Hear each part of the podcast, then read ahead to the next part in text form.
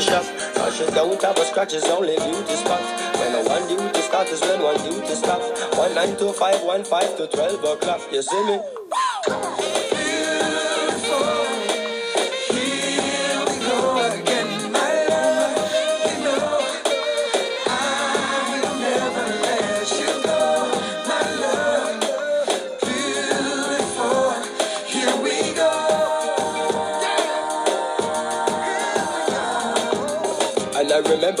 Met and we began dating And everything was set and we began mating And then the way the love I would, she give me down ratings Become a style and plenty full and another one waiting And she get her belly full and another part scraping Folks, welcome to Tales from the Abyss, episode 2, season 2, the year of our Lord 2021. Some years are better than other. That was the music of Damian Junior Gong Marley. Welcome to Jamrock 2005. The song was Beautiful, featuring the great Bobby Brown. We have a great guest this this uh, evening. Our guest tonight uses summer as a verb. 45, in other words, Donald Trump described him as a rich woman's lover and a poor girl's dream. Legend has it he once had a bar tab of 4,000 bucks just on spilled liquor alone, with actress Halle Berry sitting on his lap. If you don't like it, it's okay because he's rich and the rest of us are not. Welcome to the show, New Orleans native and now Austin, Texas resident, stand up comedian, and all around essential human being, Jimmy Tibbs. Sir, how are you this evening? Welcome to Tales from the Abyss. I, I couldn't have uh, said that better if I had written myself. I think, That was awesome. I think you know who wrote that one. Yeah. Man, what in the hell is going on, brother? Talk to me. It's, it's a pleasure to be on your format. I, um, you know, yeah, we, you know, we can kind of let the cat out of the bag. We, you know, never did a pre-interview or anything like that. I just feel these type of interviews they're best when they're just natural. Correct. Just let, let things flow, you know. Uh, but I, you know, judging from your website or your your Facebook post, I, I was expecting some Twilight Zone type music, and um, you know, with, with Freddy Krueger popping up or Jason, whoever that is, you always have on your site, you know. Uh, No, but see, that's the that's that's the misconception of the show, and I'm sorry that I interrupted you, but the, the misconception of the show, I do have a uh, an uh, fascination with the occult, uh, horror movies, doing horror reviews in here. But Tales from the Abyss, once again, it's all about me looking at a window and realizing how fragile this world is, and we are really living in the abyss, and that's why the the, the name of the uh, of the podcast was that. But I had to go with what I'm strong in, and what I'm strong is uh is basically doing horror stuff, book book review and stuff like that. But the, the the you know anybody can can be on the show that it has something to offer and that we have a good chemistry and whatnot. So yeah, the music can be anything for the show. No, it, it, it may be perfect because you see, you see, right now the whole world's an episode of the Twilight Zone. If you've ever seen that show, Loved a it. lot of those things in that show are just coming to fruition now. We're, we're living in that particular time. Rod Serling was way ahead of his time. Man. Way ahead of his his time. You know what I'm saying? When you, if you're a fan of that show, you're like, yeah, man, this shit is happening right now. Right You know, so it's Now. crazy, man. You're seeing Yeah, things in this world right now that are just like it's like you can't even believe the world, but you can't believe you're living in the United States of America. Oh yeah, absolutely. It, it, it- well, well, you see, the, the whole world has also become an episode of Saturday Night Live. Yep. You see, the the, the, the things that you used to laugh at, you know, this, this shit is happening in real life now. You know, right right before our eyes. I mean, especially the stuff with Trump. I mean, you know, you know, if you watch one of the debates, you know, where Biden says, "Oh, shut up, man," this is something you would see in a Saturday Night Live sketch. What? Yeah, yeah, yeah. But the first, the first, the, the first debate, they both acted like children on the first one, Okay. and then on the second one, they got more normal. But yeah, on the first one, I was like, wow, this is the United States of America. These people are out there like, Yeah. yeah, no, I definitely. Well, you see, what's going to have to happen is this: is that the the country is going to have to make a decision. All right, uh, because because the, the system can't continue this way. This you know the system that we currently have. So You know, either we're going to have racism, white supremacy, or we're going to have a United States of America. Because the system cannot endure. Either America is going to destroy rights, you know, racism, white supremacy, or white supremacy is going to destroy the United States, as we saw in the 6th. But you can't have both. So they just have to make a decision, one or the other. And, and we're stuck with the same thing we had back in 1875 or whenever, when, when Rutherford B. Hayes became uh, president. Basically, him and the, uh, the, the guy from New York, it was a tie. Uh-huh. And they decided, okay, Rutherford, you're going to be president but you're going to reverse everything in the South. Everything they did at you know Reconstruction, and they had a, they had black governors and black people in the office. They said you're going to reverse all of that, so we can go back to the system that we had before. Mhm. And that's how that election turned out. Not many people know that because they wasn't living back then. Yeah, they but weren't That's li- what happened. Yeah. Right, but but that's what happened during those times. So you look at Biden and Trump, you know, it, it, it's different wings on the same bird of prey. Neither one of these guys are going to do any damn thing for black people, But and but they let you know that. But let me let me, let me ask you this: You absolutely believe that a lot of us minorities were doing real bad under Trump, economically. Well, real bad, Uh-huh. you know, you know, but he, he didn't he didn't help matters anything. I have, you know, I'm, I'm meaning I'm referring to Trump. Yeah. You know, he he's the only one, sir, that was speaking in code. Okay, it's like, it's like a like a dog whistle to Uh-huh. make America great again. Well, as opposed to what? When it wasn't great, 1975, 1965. You know, when when was it great? Well, it was it was great when certain people were in their place. Well, You know, according to uh, uh, according to Cuomo, America was never great. You see, yeah. Mm. See, he's, he's, he's referring probably to the same system. But you know, it was it was great when you know when a when a block of uh, ice was being drawn by a horse. You know, the Huck Finn days. Mm. You know, in your, in your place, boy. So yeah, it, it, it's just it's just just a it's just a big ass mess. That's what it comes. That's what it comes down to. And you know, it's like for either one of those guys. Do you do you want me to cut off your your, your hand or your foot? Your hand or your foot? Which one? See, you can't say voting for the lesser of two evils. That that doesn't work anymore. Yeah, yeah, You know? yeah. Well, you you don't vote for the you vote for whoever they put out there. They give you the uh, they give you the illusion that you're free and you're voting for somebody. Yeah. Well, you see, but what it is is it's it's it's for black folk. It's going to be called um, what you call a, a group economics. Uh-huh. That's what's going to free us. Not voting for someone. Not waiting for a white savior. All that foolishness. All that pie in the sky bullshit. Yeah, yeah. Group economics. You see, the dollar bounces 19 times in the Jewish community. Yes. Okay, it, it bounces about 10 to 11 times in the white community. Bounces about four to five times in the Hispanic community. You know how many times it bounces in the black community? Once Zero. zero time. It doesn't even bounce there. Right, right. So if you have, if you don't have group economics, you have nothing. That's why you can be killed with impunity. That's why they can treat you the way they treat you because you don't have. You don't have a stake in anything. Yes. It's like, what are they going to do if they, if they shoot every black person on the streets? They do nothing. And our and our behavior is predictable as black folks.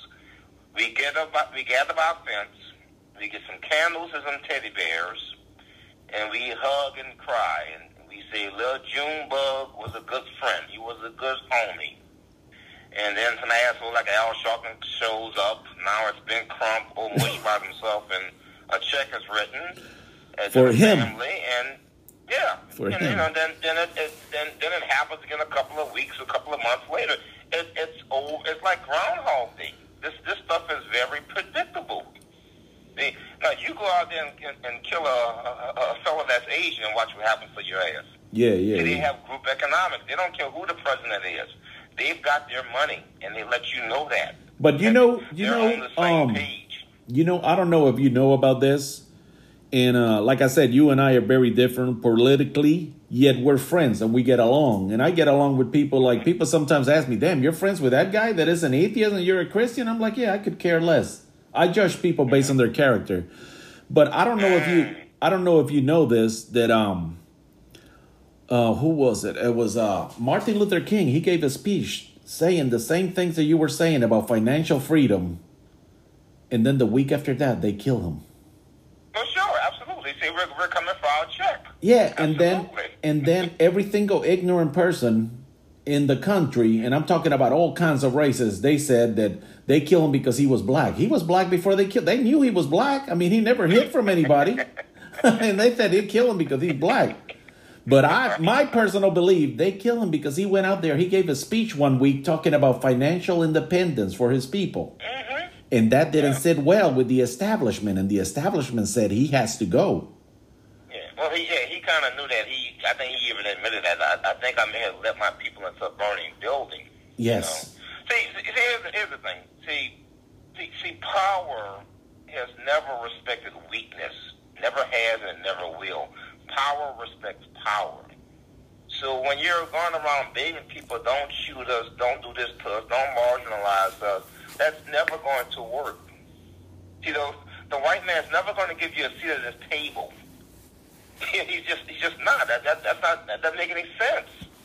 So whatever you want, you're going to have to take it in a forceful way, and then people will respect that. Yeah.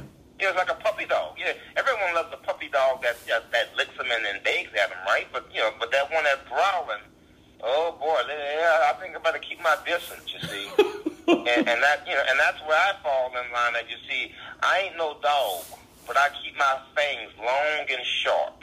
Okay. In other words, I ain't to be played with. And you have to let people know where you stand. And that's what it comes down to, man. With with anything in life. So You know, say what basically, you will about Trump, you know. He, you know, this guy, he, he, he knows how to get attention. oh and he knows how to play the game, you know. he ooh, but but he can't play the game no more because the establishment does not want him in there. Yes. See, and that's what I've been telling people that they press. Well, what about this? And uh, I said, no, no, don't you understand the, the, the, the force that put him in there? He was put in there to reverse everything that Obama did. That's what his role was, okay? And once they didn't have any use for him, They turned turn they on got him. rid of him. Yeah, they turn on And him they got, yeah, absolutely, absolutely, they turned on him. fast. See, but all they had, all they had to do was keep his mouth shut, and he probably would have won. Probably. See, when you're going around saying stuff about John McCain, and now you wonder how you lost Arizona, uh, duh. Yeah, just keep your mouth. He's just he's he's uncensored. He's unfiltered. He's not presidential like, and that's why the establishment said, "Well, look, we we've gotten what we can out of you. You know, now it's it's time to move on." See, you know, so I say it doesn't pay to, to, to kiss these people's ass, especially for black folks. You don't want to die a coon. Boy, a coon dies a thousand deaths. Nobody even knew Herman Cain was dead. You know what I'm saying? Yeah. Nobody even. You know, I, I got a good friend of mine. He's uh, he's my dog veterinarian, uh, and Rick follows politics. And I, Uh-huh. you know, hey, you know, uh, Herman Cain passed. He said Herman Cain is dead, and Rick follows politics. He didn't even know.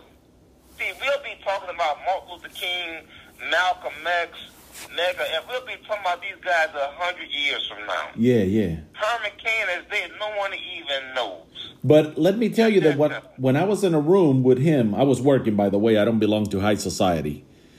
God, that that all all older uh, white people were gravitating towards him. It was something incredible to see. A friend of mine, a friend of mine, a coworker, and a friend of mine. He happens to be a black gentleman, and we're very sarcastic in our private life. Me and him, and you know, we have a relationship of friendship, and we're close. And he he elbows me, and he's like, "You think if I start dancing in here and tippy ta- and tip the tap dancing, they would give me the same attention that they give him?" Because they were just flocking towards him, but nearly salivating. They loved the man. So when I when he mm. died, I thought they were going to give him a people would be they would make something bigger. I don't know if it had to do with election, the fact that he died of COVID and they didn't want to talk about it. No, no, no. I sound, I sound like Kamala Harris. No, no. you ever see that clip? You know, say, Yeah. You know, are you gonna do anything specifically for black people? No, I ain't gonna. You know, no. But, see, but see, here's the thing. Okay, and this is why again, you you don't want to be a coon because you see, when when when the, the racists, white supremacists, when they're through using their tools, they destroy them. So why would you want to do anything to try to cover their favor? Because they're going to toss your ass to the side too. Ask Stacey Dash. Ask Diamond and Silk. See, they don't work for uh, Fox News anymore. There's no use for them, so they got rid of them. Yeah, they got rid of her. Omarosa, another one. Yeah, Now the- she's trying to sling. She's trying to sling her ass back to the. See, I was, I was the, I was the, um, I, I, I, I was the black person that sat by, you know, the spook by the door. I, no, no, no, no, no, no. We don't need you now, honey. We don't need you now. You go back over there. See, they have nowhere to, they have nowhere to go now. Yeah. And I said, well, you know, no, no, no. We, we, we, don't need you. you know. Television won't take them. in the first place. Yeah. Hey, don't play. But you see, the thing is, we will do things like that. That's why Stacey Dash was on TV talking about, oh well, I don't think, I don't think we should have a Black History Month, and because you know all this stupid ass shit, and and you never ever hear anybody from the other side saying things like that. Like to this day, and you might be the first one, but I have never come across a white person condemning uh, that guy that shot Trayvon Martin. What's his, what's his name? Um, George Zimmerman. George Zimmerman. See, because they stay on code. White folks, they stay on code. And we don't have a code. And a code is the way you do something over and over. But you know, George Zimmerman, Hispanic. He's not white. Yeah, but see, and, that, and that's another fallacy, you see. Hispanic is white. Oh, okay. Hispanic is white. Look it up. They were considered white way back when. See? So yeah, so there are only two types of people. You see, you you have the white supremacists and the non-white. Simple as that. Simple as that. You know, but you don't see anybody, anybody say anything bad about him that's of the white persuasion because their own code. They know the system that they're in. I don't know if you saw the young lady up in New York. Uh, this was probably I think a month or so into the pandemic. She was walking a dog, and this black guy was bird watching, which is hysterical. Yeah, I've seen the video. I've seen the video. Yeah. yeah. Okay. Well, just listen to her. See, now she she may have never used the N word. She may have dated a black guy. Blah blah blah. But listen to her when it when it comes down to separating the meat from the bones. Get away from me. I'm going to call the cops and tell him it's an African American that's out here. With, in other words, that was cold. Yeah, yeah. get away from me. I'm going to tell him there's a nigger out here. See, that's what she was telling him. See, she knows the system that she's in. And like I said, she may be friends with black people, but all the time, but she knows the system she's in, and she knew how to be on code. You see? And that's the problem. with A lot of black folks, we have, we, we, we get these damn nighttime nocturnal activities mixed up with our social issues. See, we lay down with these white people in bed with them, and we get out of the bed confused. But they're not confused. You understand? Yeah. Black guy goes to bed with an Asian woman. He gets off the goddamn bed wearing a goddamn uh, uh, a samurai sword, a damn a bandana around his head with the rising sun on it. Talking about he's half Asian now. See, they don't play that though. They know exactly where they stand. Yeah. They're they're not confused, and you see that with us. Uh, lives matter. What about that black on black crime in Chicago? We, we be our own worst enemy sometimes, Jim. You see, they just flip like a pancake. You hmm. know, it, it, it's, it's sexual confusion. When you get people sexually confused, you've got them in every other activity. Because we've got nine areas of activity that all revolve around racism, white supremacy. Economics, education, entertainment, labor, law, politics, religion, sex, and war. Pick any one of them, and it all revolves around that. See, we can't get out of the system. None of us can. We're all in it. But when you have that sexual confusion going, brother, that's when you've got people. And that's why they've got Billy Porter on the Grammy Awards wearing the dress. Because, see, that's what the black man needs to start looking like that. That's what you should emulate, boy. You don't want to. You don't want you a white woman. And if you do, once you get together with Bruce Jenner, just just push those dick and balls to the side and go at it. That's a, that's a woman, boy. See, that's what you should be focusing on. That's what they want to push on us. Because Yeah. we're the only ones who can reproduce. You dig? Yeah. See, your subconscious picks up more than your conscious mind, brother.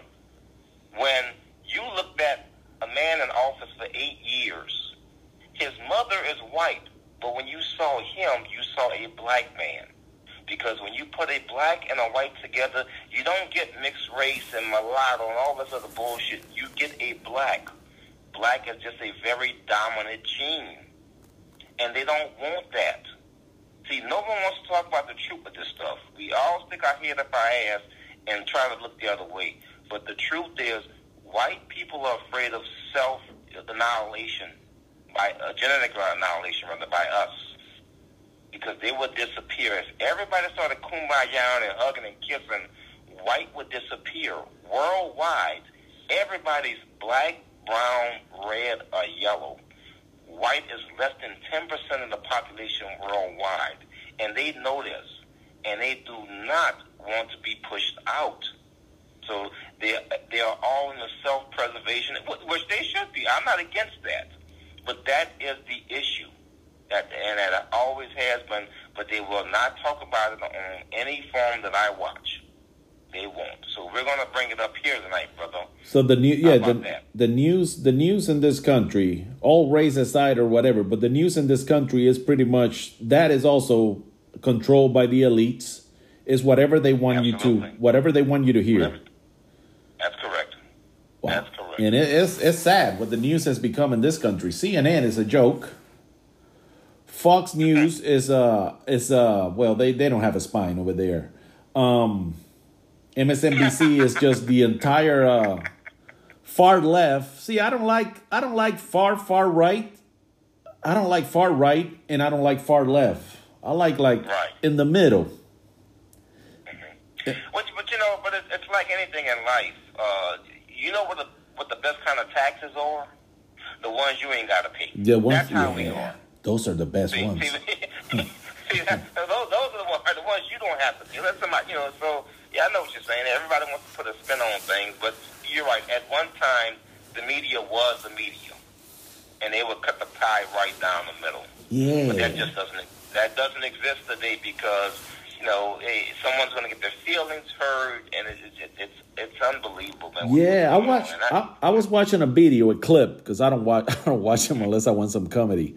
But Don Lemon and the brother of the man over there in New York, uh, the, the the one that uh, Fredo, uh, what's his name? Uh, Chris Cuomo.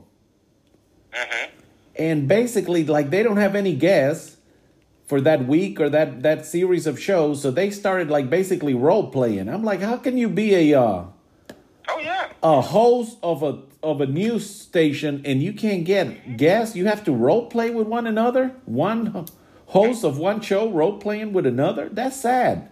Yeah, yeah, because because it's all entertainment now, man. It's all, it's all about numbers, and if anything is real, they're not going to do it. You know, they just they, they, they'll, they'll skirt around that issue and, and talk in platitudes and all that kind of stuff, and nothing comes to fruition. But but it, it sounds it sounds good. You know, look, look, I'm from New Orleans, okay, and I can tell you when we got our first black mayor, God, I think that was '78 or so. You know, everybody was excited. You know, you know, you know, black mayor, you know, good leadership, blah blah blah. You know, yeah. well, he took care of his friends. He took care of his friends and that and that trend continued with the next black mayor and the next one and blah blah blah, and they always spoke in platitudes. That's just how the, the liberal side of the ledger does it. You know, we should do this, that, and the other, but nothing comes to fruition. It's all sizzle and no steak. All right. I remember one time Al, Al Gore, when he was in office, he had an interview with the local radio guy because you know New Orleans has this big WWL radio station, like 50,000 for watts, so it's in like, you know, 20 some odd states at nighttime, et cetera, et cetera. So, it was a, it was a big time station. Anyway, he gets the, the interview with the Vice President of the United States. And I want to say that was, I think that was maybe uh, 96 or something like that. So, you know, and, and, and, and Gore is saying, yeah, you know, but yeah, yeah, it was 96. He's like, yeah, because by the year 2000, we want to see a computer on every desk, every child that's in the public school system across this country. Well, who in the fuck is going to disagree with that? Nobody. But that's not going to happen. That's not reality. And that's what I'm saying. That's how they talk about. See, look at their intentions. You know, it's just it's a stupid statement to make. Well, who would disagree with that? Of course, we want to see everybody get education, everybody get a computer, but that's not the reality of life you know, they're not going to be able to put a computer on every desk. You know, but the intentions were there. That's what I'm saying. That's how they do things. That's how they play the game. They intended to do the right thing, you know, but we just fell short. But we need to know why we fell short. We need to fix that problem. We need to correct that. That's what we need to do. You know? But anyway, I, am sorry to get on, on, a tangent. No, no, no. But that, I that, mean, that's to talk about New Orleans and, and some funny stuff and things like yeah. that. Yeah. Once I get wound up, but, it's kind of hard for me to stop. But with a with a with a black man running, uh, well, it's Black History Month, so let's not even. Mm-hmm. That's that's uh that's a, a, an interesting topic, life in New Orleans, because it's a fascinating city, beautiful. But how was it when you oh, were a God. kid growing up there? It was as fascinating oh. as as we see it when we uh when we travel there, or this as dangerous as you hear that, that I've met people from there that tell me my city's no joke. It's referring to New Orleans, people that grew up there. Right, right. Yeah, you know, yeah, it, you don't notice anything um, in, in, until you leave, until you get away, until you experience other cultures. You know, I, you know, born and raised there, never lived anywhere else, and, and was there for 40 years of my life until the hurricane hit. And, you know, I came out to Austin you know, white knuckles on the steering wheel. I didn't know where the hell I was going, but I, I knew Austin was the capital of, of Texas. So. Yeah. Uh, but you, you find out how different it is in other parts of the world once you leave. New, New Orleans is its own animal. It's, it's, it's a unique place. It's, um, the, the city itself, it's, it, it, it's a shiny apple, but it's rotten to the core. You know, with, with the corruption and the politics and all the bullshit. Uh, every year, my man, they're going to get that city back on track financially. You know, the local government. Well, you've got uh, January. Well, hell, that's the Saints playoff uh, games, and you got the Sugar Bowl college uh, championship games, whatever. So it gets pushed back to February. Well, February, that's the Mardi Gras season. That kind of dovetails into March a little bit. So let's, let's, let's get to it in April. And in April, you got the French Quarter Festival. Uh, well, shit, what about May? Well, May is the Strawberry uh, Festival in Ponchatoula uh, June, July, and August, it's too hot to do anything. So we get to the September. Well, September is the beginning of the football season. You know, go Saints, who that? Uh, October is the Gumbo Festival. Uh, October is also the Voodoo Festival. Uh, well, shit, we get to November, well, that's, you know, Thanksgiving, and then we got, you know, Christmas and December. Oh, fuck it. And they just never get to it. It's, it's too many fiestas. That's the problem with the city of New Orleans. There's too many fiestas. Yeah. And when I came here to Austin, I saw that. You know, just how people they basically they take care of business. They don't have any pending holidays coming up and things like that. They take care of business. You know, but you know, it's just that, that it's a hard place to live. If you've got some money in your pocket, oh yeah, New Orleans is beautiful, man. You know, because you're you're not around the crime, you're not around all this stuff. But if you're one of the one of the working schnooks like I was, you're you're in the midst of all of that. Sure. And it's just a hardship to live there, and people just don't understand that because they romanticize it. Yeah, like yeah. I romanticized when I went to Jamaica. I romanticized Jamaica from what I saw in, in, in literature and TV and things like that. I I had this idea about Jamaica. Shit, until I got to Jamaica. Oh my God, you're talking about a third world country. Oh man, there's no interstate there. You got to go to the worst parts of Jamaica to get to the get to the compound that you're staying at, which is all of it. Yeah, it is just abject poverty. Man, get me the man, get me the fuck out of here. Yeah, you know, yeah, it yeah. Was a, it was a it was a scary place, and New Orleans can be that way as well. But you know, beautiful people. That city has a beautiful it has people. A, spirit. It has a, it has a, it, there's a flavor there. Yes. So when you when you when you go there, so yeah, that all is there. It's like nowhere else on earth. Absolutely, I, I would say there. I would agree to that. But just I'm just saying, live, trying to live there and survive stuff is just uh, is, it could be torturous at times. Yeah. I'll give you another quick example. Uh, back in uh, God, I want to say maybe the late '90s, maybe early, yeah, late '90s when this happened. The uh, the the school board superintendent was a military colonel or captain, some kind of bullshit like that. You know, real rigid type guy. Really had no position having that job, truth be told. But you know, he was a friend of the mayor, so he got the job. All right. Well, someone had uncovered a scandal. His father was working for one of the schools as a janitor, making about eighty grand a year.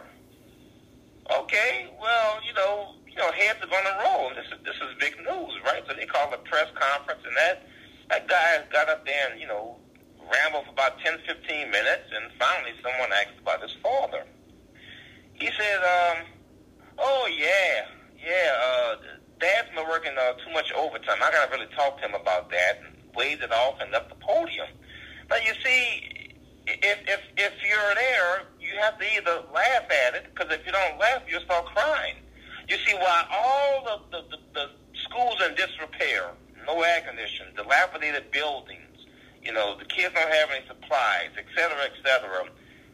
The, the, but the janitor is making 80 grand a year. Wow. You see, in other words, the, the, the, the message is you have to be on the inside of the system to steal and get over. Wow. And that was in the press conference. Any other place, that guy, they would have fired him. He would have been hung. Sure. I mean, right there on the spot, you, nothing. Nothing. I mean, but that's, see, that's how it goes there. That's how it works. And once you realize that, you know, you just have to either, you have to understand it and, and try to survive it the best way you can, you know, or, or to just drive you crazy. So one year with the uh, police superintendent, uh, the, the crime was, uh, this was back in the early 90s, man, you know, New Jack City and all that kind of shit. That crack cocaine, it was dying once a day in, in the city. Yeah, it was bad. And uh, the, the, the superintendent said, yeah, well, you know, in, in the summertime, you know, the, the, the, the, because of the hot temperatures and humidity, the, the crime has a tendency to go up. What? Any other place, you know, they would just hang you for saying something like that. So, oh, so, so because it's 102 degrees, that means you have a chance of dying you know, by somebody robbing you. So, again, you know, it, it, it's laughable to an extent, but it's very sad at the same time. And, and how do you put those things in? What compartment do you put that stuff in so you can survive? So the people with money, yeah, they send their kids to private schools. They live in gated communities. See, gated communities were not a big thing when I was a kid. You know, you just didn't have that, but not you have that now. If you got a couple of pennies in your pocket, you're going to pay to have a guard at the gate, et cetera, et cetera. You know, so um, but yeah. But the city is something else. I, I you know, the food is unbelievable. I, you know, I, I recommend people go there all the time. You know, when I when I talk to them, but, It's a um, place just- so in, culinarily is so incredible that you can even go to a gas station, especially that gas station God. Brothers, and you can have the Yeah. most incredible Yeah. fried food platter or a po' boy. Yes. And I mean, they have the ability to do something. And I've worked in kitchens and I've worked around food my whole life. Yeah. And they have in New Orleans the ability to do something that no one else in the world can do. For some reason, they can use a fryer excessively and not ruin the oil. You never eat something that tastes like bad oil in New Orleans. And I've been to holes in the wall. How they do yeah, it, I don't know. Been to. We got a place down there called Dragovich's, you know, Dragos, uh, Dragovich's family, and they bought those oysters are crispy but not greasy. Oh Mm. my God, unbelievable! But yeah, they they know how to do it just right, man. So you got you got to give them thumbs up there. So that's why you know, I, I go back, you know, three four times a year, you know, before the pandemic, and I've got to hit all my eating spots. You know, Yeah. And, uh, my mom. My mom gets upset. Oh, I cook food. I say, I know, but I got to go to my spots, you know, because they don't have that in, in Austin. You know, um, you know the the food out here. People they think they think there's good food in Austin, but I said you have no idea. I mean, and when I first came in, my lawyer took me to a restaurant downtown. I said, "Are you sure this is a restaurant? this, this this this smells like a shoe store. You know, there's no there's no smell. You know, and, and in New Orleans, man, you walk into a restaurant, you oh yeah, you you know you are in a restaurant. Yeah. You know you are you know you are in a restaurant, man. And mm. and like I like like like I tell you, like I said my routine, man, you go to that swamp room and get that hamburger. And like I said, over over that door where they can put a KKK bumper sticker, Aryan Nation flag, or re-elect Trump, I'm walking right through to get to that hamburger. I'm walking right through, man. I, I know Black Lives Matter, but damn it, my stomach matters right now. That's how good that hamburger is, man. Wow. You know what it is? The the Yeah. griddle. Yeah. Yeah, they probably got an 80 year old griddle. Yeah, oh, they, they've got something there, man. But there are a lot of places like that. But they just, again, in those places, you know, those are the places that have that flavor I was telling you about, you know, uh, the, the spirit. It's not just about going to the swamp room. It, it, it's going to your favorite spot to get a po' boy, and, you, and you're greeted by Miss Dorothy. And when she waves at you, you know, her own waves back because she's as wide as you are tall. Yeah, You yeah. know, so you know, you know, just you you feel that family type of atmosphere, and um, that's one thing I had to make the adjustment when I came to Austin was that you know people are basically you know they're, they're about business. I mean, I could and look in New Orleans, I can go to someone's house with my regular work as a paramedical examiner, and it's just to collect a blood and urine sample. Now, you know, in theory, I should be out of that person's home in you know 15 minutes, right? Maybe 20 at tops. Man, you could be there talking for the next 45 minutes to an hour with a person about something. You know, it, it, it, it's just the, the, the spirit of the people there. You Yeah. know? And and I just I describe it this way: like you you go to a Mardi Gras parade or go to a parade during the Mardi Gras season, and you're you're fighting with the person next to you over the, over the beads and the balloons. You know, what I mean, you're pushing back and forth. You know, and nah, that's me. I got this one. And when it's all over, you look at the person. You, man, what's your name? Uh, Trevor, why don't you come on back to the house, man, and have a beer with me? You know, that, it, it, New Orleans has that type of vibe. Yeah. Okay. When I came here, you know, I so I had to make that adjustment because it was culture shock for me working in a different market. You know, people were they were polite to me, and they were fascinated to hear my story because I didn't leave during Hurricane Katrina. I was I was one of the people stuck in my home, and I was in my attic for 17 hours. Got pulled out by the you know by the wildlife and fishery and taken to the Superdome for three days, and you know this that and the other. My dad was in a nursing home. He died during the hurricane, so all this trauma, right? Yeah. So when they would find out that I was at the at Superdome for three days, and you know, people what, what, they want to hear the whole story. You know, so I tell them a little bit about it, you know, abbreviated version, and uh, you know, they they they look at and say, okay, well, wow, that, that's terrible, but I got to get back to work now. you know, I, I call it professionally friendly. you know, Yeah. like, you know, that's that. Oh, that's so sad. But you know, look, look at the, the, the you know the clock is calling. You know, so I had to make that adjustment. That you know, just get in there and do your job, and and, and get out. You know, so that that's one thing I do miss of, of, about the city is that it it has that type of vibe to it. Whereas other places, it's it's just about business people. You know, I mean, they're they're they're they have sympathy for me. You know, for my situation Yeah. uh, but that's about as far as it's going to go. You know, and, you know, so, you know, so it, it, it was just culture shock going into a, a new market and trying to get established and starting life over again. And and I really didn't even give much thought to it, and because I I keep busy so much. I don't know if you watched the video of, of me with the car and everything, all Yeah. the miles I have on it. Yeah. You know, but when I first got here, man, I, I Saturday is just usually a, a big day in my business. Uh, you know, because not, not not many people want to work on a Saturday, so that's when I can knock out 10, 12, 15 exams. Mm-hmm. But one this particular Saturday, I had I finished up early for some reason, and I I got back to my place. I want to say like around one o'clock, and everything stopped because I just I was just so busy. I was I just was in survivor mode. Okay, okay, well I'll go to Austin. I'll live out there. I'll get established. You know, I, I just wasn't thinking about what happened to me uh, from the emotional standpoint of view. So I got back to my place. I, I sat down. And I, I said, oh my God, I said, I am living in Austin, Texas. Because prior to that, I bought my first home in New Orleans in 2004. But before I did that, I, you know, I was renting for a long time. And I never thought I would, you know, actually have a house, a home one day, right? Sure, sure. And, and here I am, you know, I think it was January, February of 2006. I said, I'm in Austin, Texas, in a house that I own here, and I own a house in New Orleans. Even though it was damaged, it was still my property. And I said, I don't, I don't believe this shit. And, and it just hit me like a ton of bricks. My, my, my dad is gone. You know, I lost the property. Uh, all my vending machines, my, my, my um, you know, my, my Coke and drink machine, my snack machine business, all that was destroyed. And I looked around, man. I, I started crying like a damn baby. Wow. You'd have thought somebody shot a bear if he was outside my house, because it all hit me. Yeah. You know, see, I didn't want to. I didn't want to think about all of that. I didn't want to think about my father going. And you know, now I got to. I got to get stuff. I got to get another call because I lost the car. I now I got to take care of business. I was just in this in this administrative uh, mode because I, when I first came to Austin, I was living in a hotel. You know, through the FEMA deal. Sure. You know, and I, I just didn't think about all those things. I had to keep moving. With a company out here, they had work for me. Okay, well, let's get me in a system, and and it was just brutal with my work because, you know, I, I didn't know where the hell I was at. So I would get the book map out trying to book my first apartment, and didn't know where what part of town I was in. Didn't know where the second apartment was. You know, I didn't know where I was at.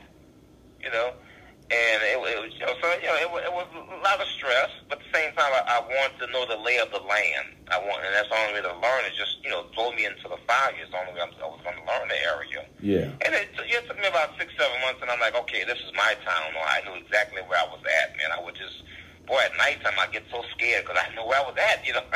yeah, I remember. Yeah, yeah, okay, I remember the uh, yeah, I remember the Burger King corner over there. Just trying to get back, you know. And the people were so nice to me, you know. But it, it's just, man, I don't recommend it. You know, I wouldn't put my worst enemy through what I went through, you know. You know, but you like, you know, again, I didn't, I, you know, I survived, but at the same time, I, I persevered. You dig? You did. You did. And that's how you learn things about yourself in times of adversity. What are you going to do? And you know, it's like you know, it's it's just easy to stay there and, and, and try to work through it. And I, I didn't want it anymore. See, and and my mom understood because she said, you know, I was in my attic for 17 hours. You know, uh, I I just I didn't want to deal with that trauma anymore. I wanted to get away from that. You see? Yeah, yeah. And I should have left. I should have evacuated, but I didn't because I was just, you know, uh, you know, this thing's gonna pass. It's no big deal. You know, it'll be okay. And and my mom, her, her and her husband, they dad, you know, dad evacuated. My sister did. So I'm like, I'll be okay. And and it was okay. I had a little bit. There was some rain, and I had an apartment in, behind my house. I had like a mother-in-law apartment. And I went back there when the storm got hot and heavy, and it tore the roof off that thing while I was back there. So I said, oh, well, okay, I lost the back apartment. So I went back into the main house, and everything seemed okay after about an hour. And I had this cat, because cats hate water. And she Yes. came running up the... I said, what the hell's wrong with you, Missy? I looked, well, there was a trail of water following her. I said, what the hell? I looked, and I went to the window. I pulled the curtain back. It was as if someone had taken my house and sat it in the lake. That's how high the water was. Wow. I'm thinking, oh, well, shit. So, you know, I, I, you know, I'm in my house. I got a pair of shorts on, a T-shirt, you know, no shoes on. So I'm trying to, I'm trying to find my shoes, and I grab the cat, and we go up into the attic, and we're up there for 17 hours. But I was watching the water just come into the house, and I said, well, shit, if it comes up into this attic, that's it. I'm gonna I'm gonna tie myself to one of these beams because I rather than find my carcass in the attic than me trying to survive in all that water out there and get washed out, you know, to, to nowhere. You Yeah, know? yeah, And some yeah. people did get washed. There are some people that are still missing to this day, and they think they got washed out. To the ocean. Yeah, absolutely. Oh yeah, they'll never find them. I- They'll never find them. I know. So I said, I'd rather stay right here. You know, so unfortunately, it, it, it tapered off like a foot before it would come into the attic.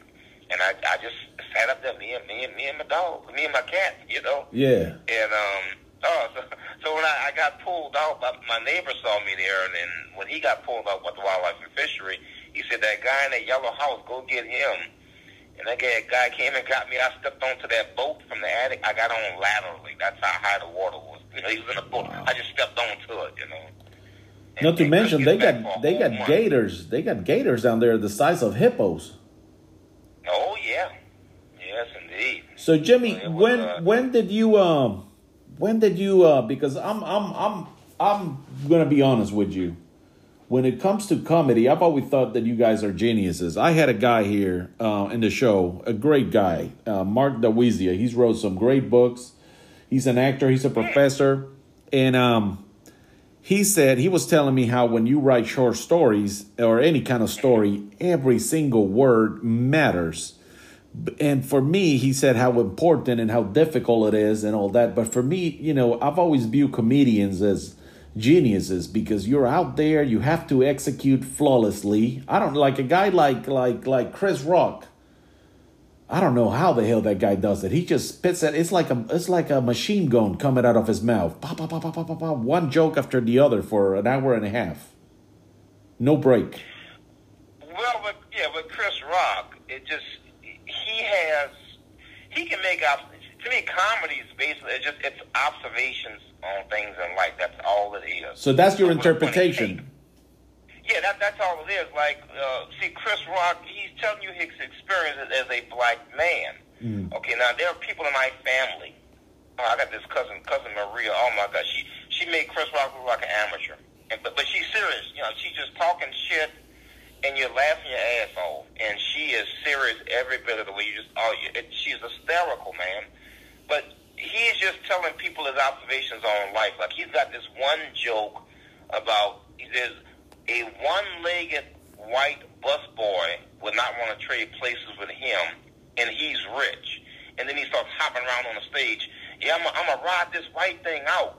Well, you see, because he has experienced these things as a black man. Yeah. You know, and it's a it's a very funny joke, but you see, that there's a grain of truth into and then what he is saying. That you know, if, if and, and white people look at it as long as I'm white, I'm gonna be okay. You know, because I'm in you know, I'm in I'm in a system. You know, so that's what he does. But he has a way of telling it that is extremely humorous and has you on the floor laughing your ass off. But he's not making this stuff up. He's you know he's just he's just telling you his story, and that's why he's that's why he's the number one guy because he's he's been through the bullshit. That's why Richard Pryor was number one guy for years because Richard was telling you his life story. Yeah. See, he tried to be like Bill Cosby when he came. A lot of people don't know that Richard Pryor used to wear the sweaters, and he was clean. He, I mean, clean shaven, and he he loved Bill Cosby.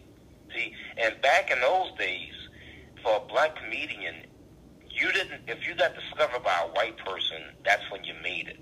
Like Dick Gregory, um, Bill Cosby. Those people got discovered uh, by the guy that used to own Playboy. That's pay. What's his name? That Playboy guy, Hugh Hefner. Hugh Hefner. Okay, and, and when and when they saw you, they put you in the, the mainstream clubs, and you could no longer do stand up for black people because the black people couldn't afford to come see you at Yeah. those clubs. You Mhm, understand? mhm. You did what they call the Chitlin Circuit as a black comic. Redd Foxx did a bunch of those things and back in his day. Okay, so Richard Pryor's time came. He said, "Well, Richard, hey, Dean Martin's in the audience tonight. You know, this could be it for you." And Richard Pryor walked out there, looked at the audience, scanned it, and he said, "Fuck it," and he walked off because he had his epiphany. See, he had his epiphany. He had, is he, he didn't have a PhD like Bill Cosby, two stable parents, a home. He didn't have any of that. He grew up in a whorehouse, and he had his epiphany that he cannot continue to be someone else. And that's why I love comedy because it is the boldest form of art out there. To get on stage with a mic and spit game at somebody for 15 minutes. That's incredible. Yeah. You know, one of my favorite one of my favorite musicians is Rick Springfield. You know, Jessie's girl. You know, I went to one of his concerts a couple of years ago. He's singing the same old songs. I mean, I'm, I'm not, and I'm not shitting on Rick. You know, I mean, you know, but he's made his mark. You know, he's got, you know, but you know, he's, you know, he, he's got that same set of, of, songs that he's going to sing from now until he, you know, gives it up. So you can't do that in comedy. It's, it's just a, it's a, it's the boldest art form there is out there. To to be able to convey, to keep someone's attention for 15 minutes, 20 minutes, an hour, talking about things in life that we've all experienced. It, it's, it's, it's incredible, man. that These guys can do that, you know. But Richard yeah, that's not me. I'm, I'm not. I'm not Bill Cosby. So when he emerged two, three weeks later in San Francisco, he was who he was. He told his story, and he took off like a rocket, like a rocket, because it was all this stuff with his with his family and and, you know the June bug and all these different characters and stuff, and you know just telling his life story, and the shit was hilarious.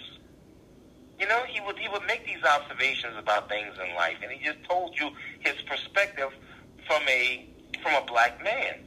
You know, and everything is relative. See, if see, if I was to wake up tomorrow morning tired as a white woman, I'd be devastated, right? not that not that being a, a white woman is a bad thing, but it would be for me. you know what I'm saying? You know what I'm saying? so, so that's all. That's all it is, man. That's all it is. And and to to be, you know, the, the comedy is easy. It, it really is. I Wow. mean, some of this shit just write. Some of this stuff just writes itself.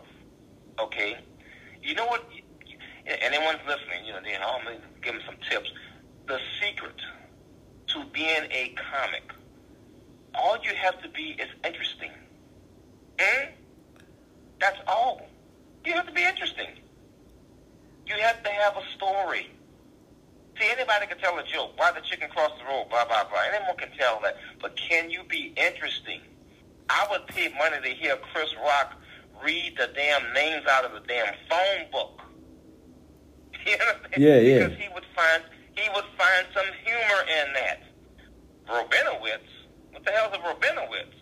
Someone got robbed. Yeah, he would, you know, he would just find a way to make it entertaining. He would be interesting about the way he would tell it to you. That's what it is, man. And these, some of these guys have been through hardship. And not everybody has to go through that kind of stuff like Richie Pryor. Don't, don't read me wrong on that. You know, but the things that Chris Rock went through, you see that that that that, that mold and shaped him to where he's at right now. You know, and that's why if you've ever heard him tell that story about how he used to work at Red Lobster, Yes. you know, that was his that was his job, that was his life. Oh, You know, you get you get to work at ten o'clock. You you know, you washing dishes, scrape, scrape, scrape, scrape, scrape, scrape, scrape, scrape. Pretend not to look at your watch. You, you, end, you end up looking at your damn watch. Oh shit! It's only ten fifteen, and that's how it is on the job. you know, so he can make those observations because he's been in those situations. You know, and if he hadn't, I don't know what type of comedian he would be if he would have been one at all because he admitted in an interview that 1980, I think 85, 86, he said if, if you would have came to him and offered him a job paying eight bucks an hour, he probably would have taken it and not told another joke. wow. You know what I'm saying? Yeah, because that's where he was. Now, you know, now Jerry Seinfeld, his life is completely different. Completely different. You know, up, you know, proper upbringing, went to the right schools, got a good education, et cetera, et cetera. You know, so you know, but, but the guy's still funny. You know. Yeah. Uh, so not everybody has to go through that through that road, and that's what I try to tell these young comics. You know, you know what the hell do I know? I've only been walking this earth for 56 years. You know, you know, because they want, because they want to. Monday they want to do a an open mic. On Wednesday they want to do a showcase, and by Friday they want to be on Jimmy Kimmel. Life doesn't work that way. It doesn't. You understand? That's right. You you can't you can't dictate something like that. If, if it's going to happen, it's going to happen, but you don't know what road it's going to happen. In other words, if you go to a university, okay, now you're up there in what Charlotte. Yeah. Okay, so you, was was it UNC up there or UNC. Okay. UNC. Okay, you, you, there you go. Okay. You go there, you take a couple of classes, and in four years they give you they give you a, a sheepskin that says you're a CPA now. That's a path. Okay, but that it is what it is. But in comedy, it, it, it just doesn't work that way in that in that business, and they don't understand that because everything's been handed to them and given to them. Oh, you poor little thing, you know. Now my story is a perfect example of that. Did you see the posting I had up for last Wednesday? I opened up for a guy um, named David Lucas. Yes. Yes. Okay. Well, there's a place here called Antone. That's you know, you know, it's a, kind of it's a New Orleans type style place. You know, all of the, all of the old time music and blah. You know, it feels like New Orleans inside the place, and it's it's, it's a venue. You know, for for musical acts, comedy. It's it's pretty high on the charts. Okay. Well, this guy's feed came across my Facebook feed because I'm part of the Austin comic groups and stuff. So you know, you see stuff that comes across the feed. And I saw this, you know, I never heard, who the hell was David Lucas? I don't know this guy from, from you know, Man on the Moon. And I saw he was going to be here in Austin, you know, doing a something called a big ass comedy show. You know, you know, good for him. You know, uh, I saw it, didn't think anything of it. And, you know, a couple of days it was gone off my feed. But turn the page. Last Sunday night, I go to the ho- go to this hotel doing the Uber and Lyft. I pick up this couple. It's it's him, him and his girlfriend. Now I didn't know who he was. I didn't look at him, get into the car. You know, it was, it was nighttime. They got in. Hey, how you doing? That was it. As I'm taking him to the destination, he's talking to her about something about L.A. and buying a house maybe in Austin. You know, going back and forth and blah blah blah and the show. So I, I said, excuse me, what do you do for a living, man? He said, well, I'm an entertainer. I said, what kind of entertainer? You know, 'cause, you know, he, he might be in porn. I don't know. You know? Yeah. Yeah. he, he said, um, uh, stand-up comedy. I said, yes. That's where I know you from. I said, you're going to be at Antone's on Thursday. He said, yeah, man. He said, oh, yeah, yeah, yeah. He said, why? I said, I said, well, I'm a stand-up comedian. So I played him that clip that I think I sent to you. Yes, I got You it. know. Yeah, yeah, yeah, you know. he he listens to the clip. His girlfriend's laughing, but he's not. Right. so he said, yeah. Yeah, man, okay, well, you know, just reach out to us, man. But no, no problem. So I sent him a DM, and um, he says, yeah, well, why don't you come over here Thursday night and open up for us? I said, I didn't plan that. That's what I'm saying. Yeah. I didn't plan for that to happen. It, it, it's just, you know, call it coincidence or whatever. It just, it just happened. I met the guy. I played the clip there. Come on over Thursday. I had no intentions. Didn't, didn't know who the hell they David Lucas was. Wow. You know, six days earlier. And here I am at Antone's opening up for this guy. We're taking pictures in the bag, blah, blah, blah, blah, blah. So it gets, it gets, it gets even stranger, okay? Friday, I pick him and his girlfriend up again. What are the odds of me picking them up twice? Twice. Twice. Of all the people in the city, over 10,000 Uber and Lyft drivers, you know, and, know, all the people we have in the city, what are the odds of me picking him up twice at the same hotel? And he gets in the car. We, we just started laughing, and um, so we became Facebook friends. He says, "Yeah, man, this is a hell of a coincidence." I said, "No, no, no. There are no coincidences in this world. The Clintons taught us that." you know, you know so, I said, "There's something else going on here." So I'm looking at his timeline. Speaking You of know, time, hey, speaking of time, let Oh, me we- press we a button. already? Let me press a button here and add another hour to this, or half an hour, whatever you want to go. Okay, give me a chance. Okay. Okay, proceed. Well, I, I, again, I apologize. I forgot to tell you that I'm part Indian, and my, my tribal name is Chief Running Mouth. I, I, now you're good. You're good. This is interesting. So you're in the car. I'm looking, I'm, You're in the car with this comedian again. what's that? You're in the car again with this comedian. You got to pick him up. Yeah, yeah, Uh-huh. right, right. So, so yeah, you know, so I, you know, I dropped him off at the next destination. No big deal. We're Facebook friends now. I'm, I'm looking at his uh, timeline, and I see he gives a shout out to his mother. You know, happy birthday, mom. You're, you're my inspiration. Blah blah blah. And it's January the 25th. So I sent him a DM. Hey man, um, I noticed you, you know, say happy birthday to your mom, but it's posted on the 25th. Is uh, is, was that just posted on that date, or is, is her birthday on the 25th? He, he types back, yeah, her birthday's on the 25th. Okay, are you ready for this? My mom's birthday is January 25th. Wow. No, no, you, now see, I, I can't even figure out what the hell this means.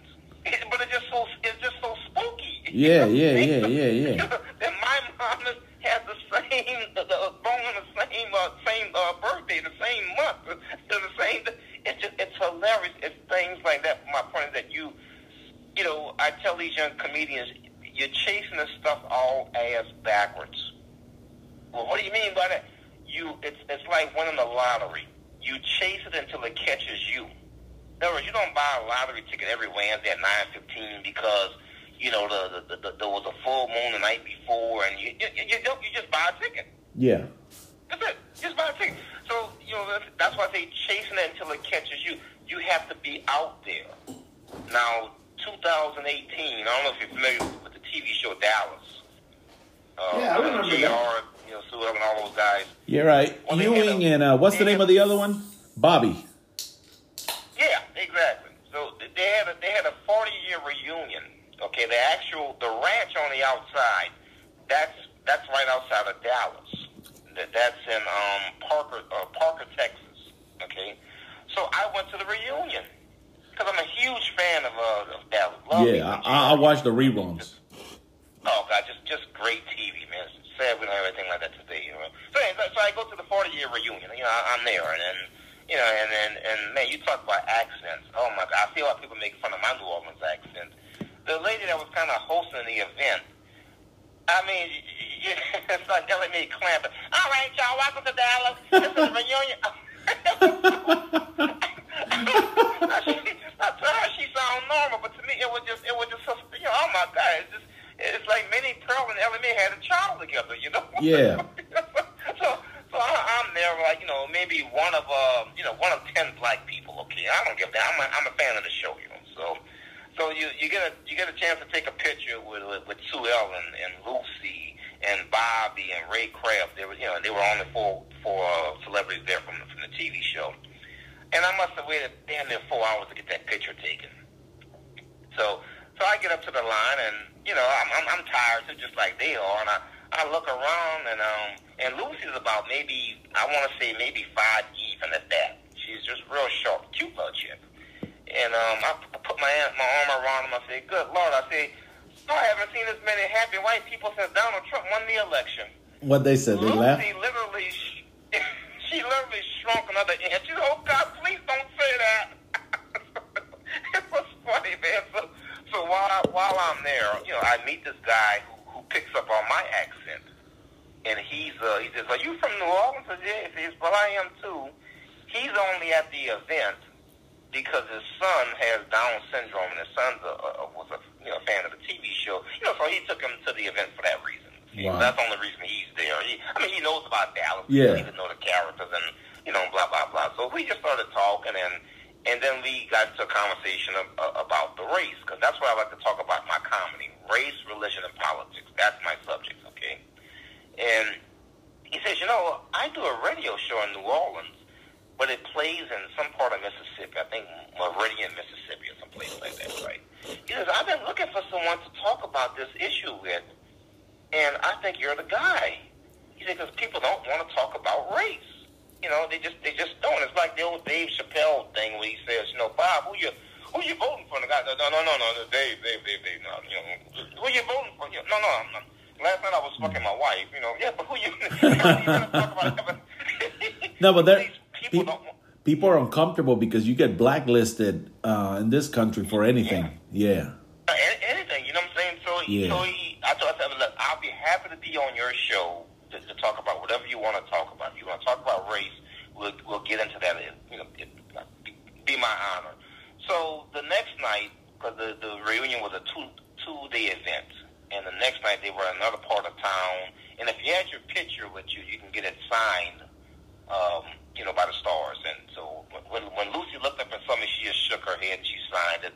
So she'll never forget who I am, which which kind of tickles me to no end, you know. Wow. So while I'm there at the event the next night, the local news interviews me. You know, but, you know, 'cause I, but, you know, why is a black guy here for this event? I'm, a, I'm a big fan, so they, I had like a two minute interview with them. I don't know what station it was on those CBS affiliates or something like that. You know, so I, you know, I didn't even you know try to find it or anything like that. You know, so I go back to New Orleans and do the radio interview with this guy that I met there. And that was the same weekend Russell Mania was in town. So I went to WrestleCon and I was- I met Stevie Ray there. Oh no, uh, was Okay. I was I there? Was that the one? How how long has this been? This was this one was in 2018. Oh, I was there. I was there. I was on Sa- Savio's table. Yeah, well, yeah, well, I said, yeah, I'm from New Orleans. I said, I know the city, so I'll go back, you know, just, just for the Russell Yeah, I didn't, I didn't go to the, I haven't watched, you know, wrestling in years. So then, and that's where I befriended Stevie Ray. And I was just kind of bullshit with him. I, you know, Stevie Ray, son, I'm talking to you, boy. I didn't know all that was on camera. And I said, did you see Trish Stratus? He said, no, she's, I did. I said, go look at her. I said, good Lord, all these white women, they, they start off looking like, uh, you know, Christie Brinkley, and a week later they look like, um, you know, Roseanne Barr. They just age so fast, you know.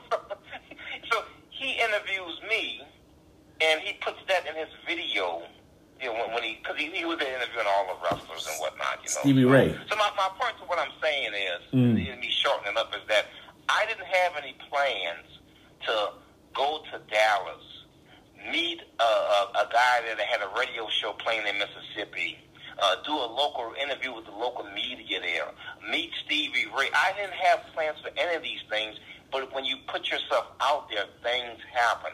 Right. And whatever you whatever you want or wish for, if you put it out there, the universe will conspire to make it happen. Okay?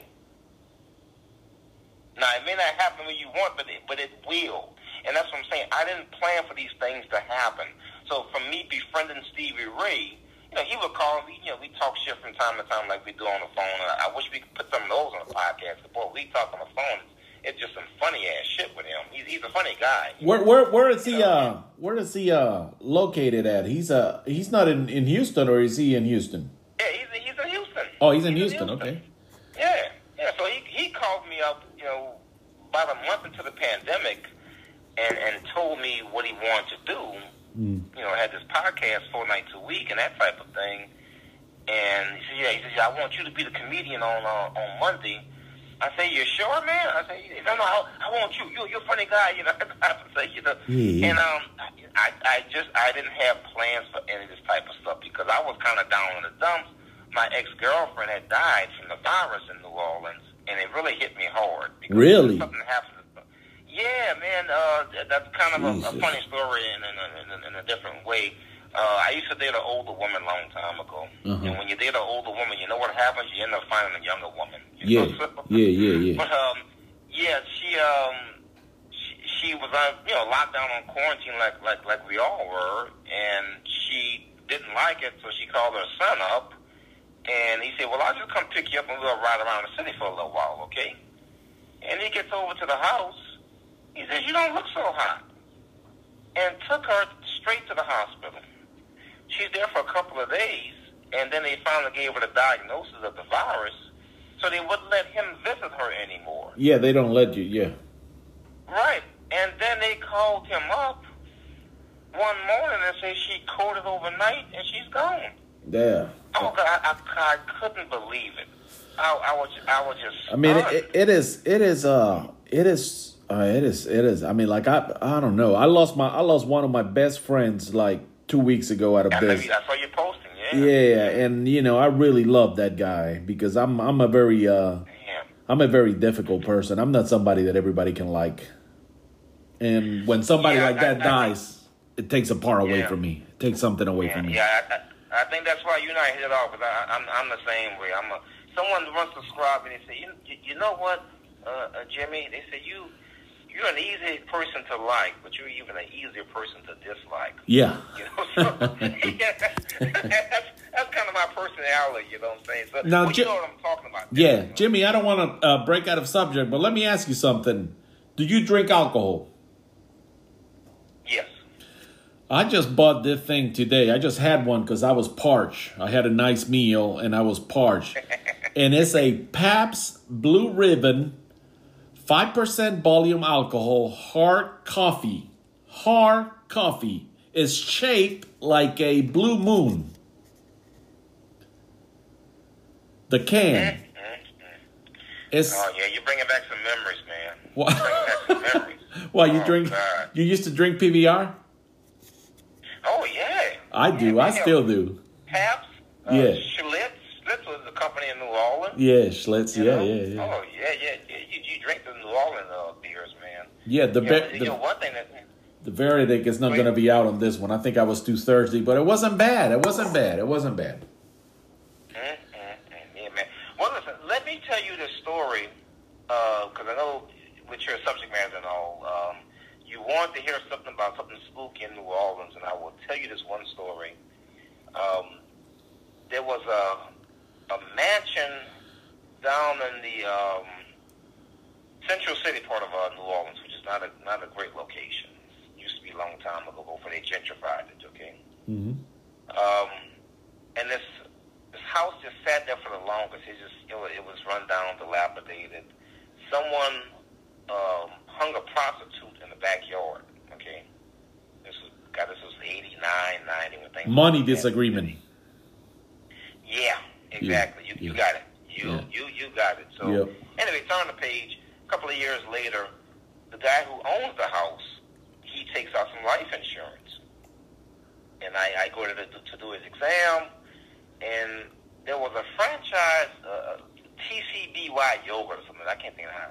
It was a yoga shop. Yeah, that one is the one. And he Yeah. Owned, he, yeah, he, he owned one of them, okay? And he was, uh, he had purchased the house, the mansion, and he was going to make it a, a B&B back in those days, okay? And I'm looking around, yeah, man, you got, boy, you got a lot of work ahead of you, you know, because the place is really run down. And he told me, he says, do you know Anne Rice? I said, yeah, everyone knows Anne Rice. You know, in the city of New Orleans, we know who she is.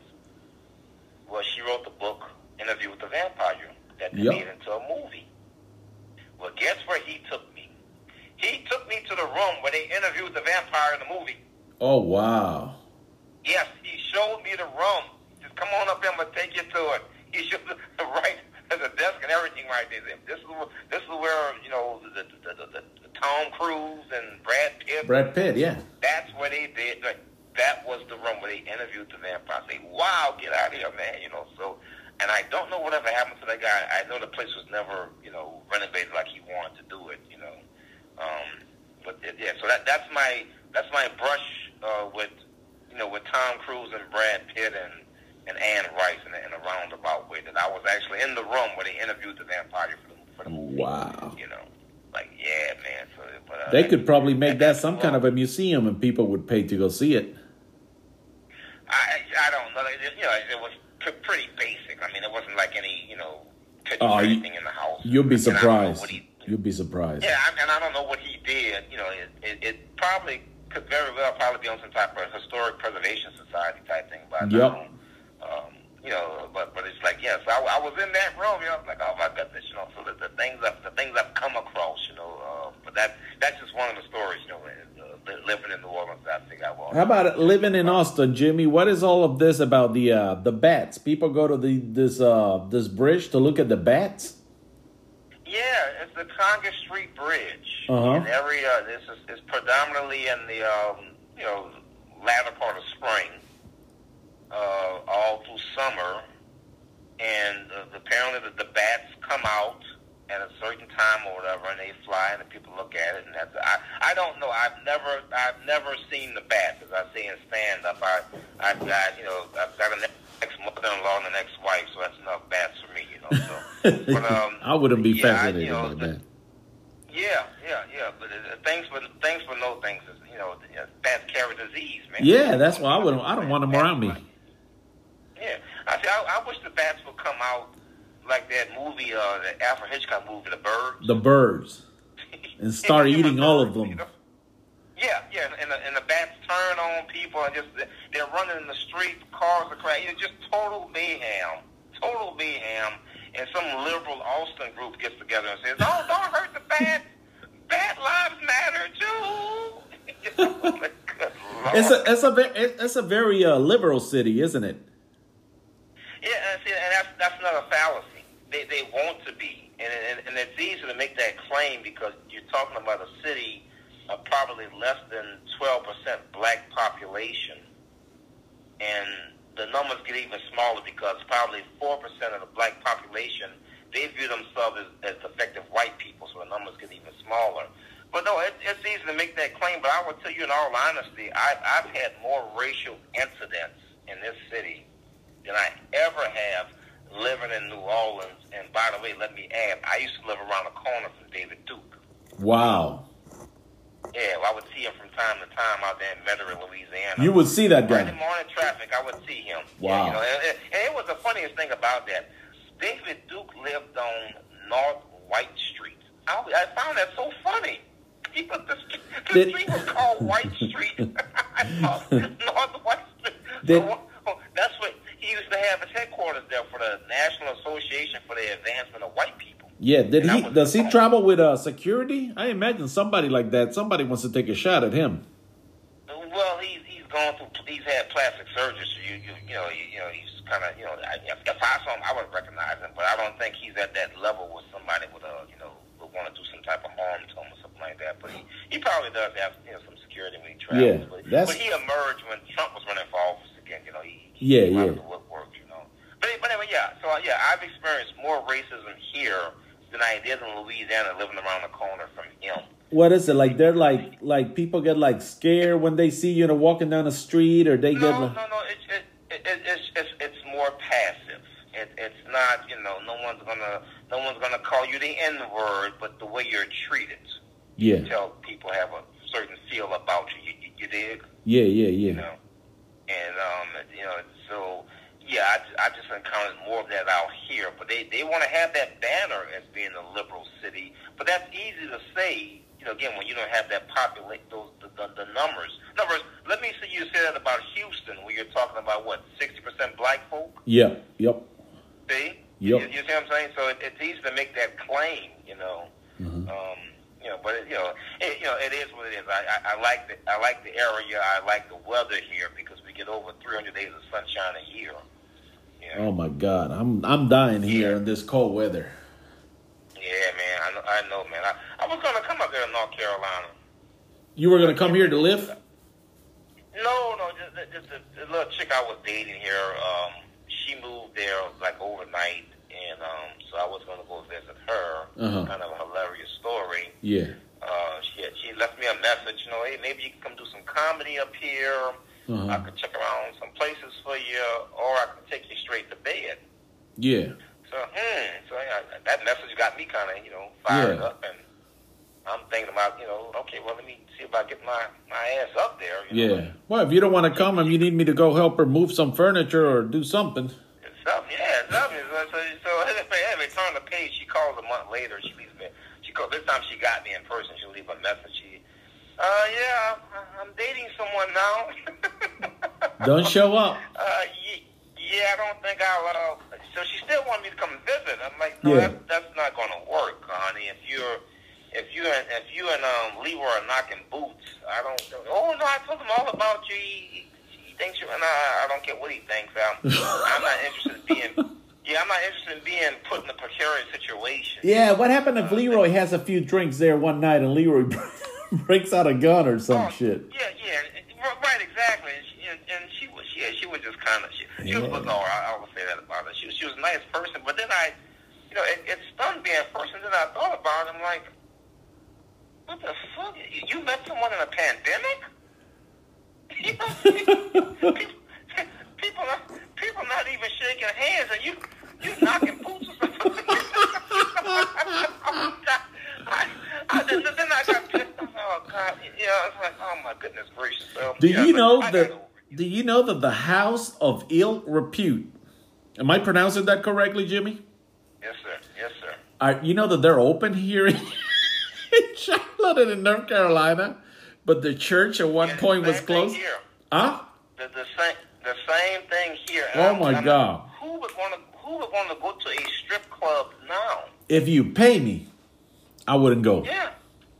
And, and look, I tell you something. I I picked up a guy one night from there with, uh, with, with the Uber Lyft deal, and and you know he came out, he had his mask on, he got in the car, and I I want so bad to question this guy.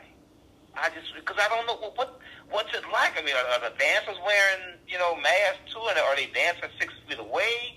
Uh, how you how do you get a lap you know a, a lap dance? If you you know, I, I had so many questions, and yeah, but I was afraid, you know, because you know you get a rating from people when you pick them up and vice versa. So I you know I didn't want to yeah. you know, I think I would have insulted the guy if I would if I would have asked him questions. So I didn't, I didn't, I didn't ask, a- I didn't say a word, I didn't say anything to him. But it's like, you know, I just, it's just so bizarre to me, you know, that the, and, and under these times, it, Yeah. just, it just goes to show you. Now, you know, really, men, you know, I can understand men going to these places because men, we see, we never need a reason to have sex. We just need a place. Yeah, yeah. See, basically, basically, for your female listeners, ladies, we, men, we're just monkeys with shoes on our feet. You know, that, that's what we are. You know, we we don't, we don't care. You know, just just think if all if all the men in the world were in love with the same woman, Oh my you know, God. it, it'd be well, it'd be terrible for the woman. The, the men would just take turns. Yeah, You yeah. know, Pedro, what you doing over here Thursday? No, I got a Friday. You know, we, we just take. We, we don't care, man. We would just take turns. That's why I hate that damn TV show, The Bachelor. The, the Yeah, where the guy they got they do it for guys and then they do it for women too, right? I don't watch I don't watch regular television. It's it's stupid for a man. I'm gonna tell you why. No man is going to audition 25 women. The man has already picked out the woman he wants from day one. That's because we're physical creatures. Yeah. Okay, we we we assess women differently from the way they assess us. That's just a fact.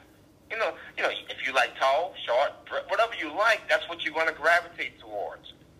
And it doesn't matter what she does for a living or person. You like what you like as a man. We just we don't go through that kind of pump and circumstance. That's why that's why to me this show is ridiculous. You know, now the Bachelorette that that makes sense a little bit. I'm gonna tell you why because women have to assess men hmm you know, because you know they're the ones that's giving up the nook in. You know, what are you? What's your five year plan? What do you want to? You know, all that kind of stuff. You know, they have to know all that. So I, that show kind of makes sense to me a, a little bit. You know, but when you're on camera like that, you know it's it's a game. So you're going to say whatever you have to say. You know, I remember I accidentally saw one of the episodes years ago. The the the Bachelorette she had on a fat suit and she was interviewing some of the guys pretending to be her cousin. And so, you know, okay, no big deal. No one said anything bad about the person, you know. But when the when the woman left wearing the fat suit, the guys forgot that the camera was still rolling. Okay. And one guy said, yeah, he would have sex with the cousin to get to her. He would go through the fat chick, you know, bro- you know, just talking about the girl like a dog. Well, okay, the, the girl comes back in the main house wherever they do this shit at, and she says, "Well, how did you guys, you know, like meeting, uh, you know, Helena or whatever you know, the fictitious name was?" You know, yeah, no problem. She said, "Well, we got a surprise for you. That was me." Under the, under, oh, okay, okay. Well, no big deal because no one said anything bad for her wearing the fat suit. Yeah. She, so she says, "Well, you know, we got another surprise for you. When I left, the cameras were still rolling. Oh my God, Tiger! This one guy there, his his eyes got as big as two plates because he see he was the one saying bad shit.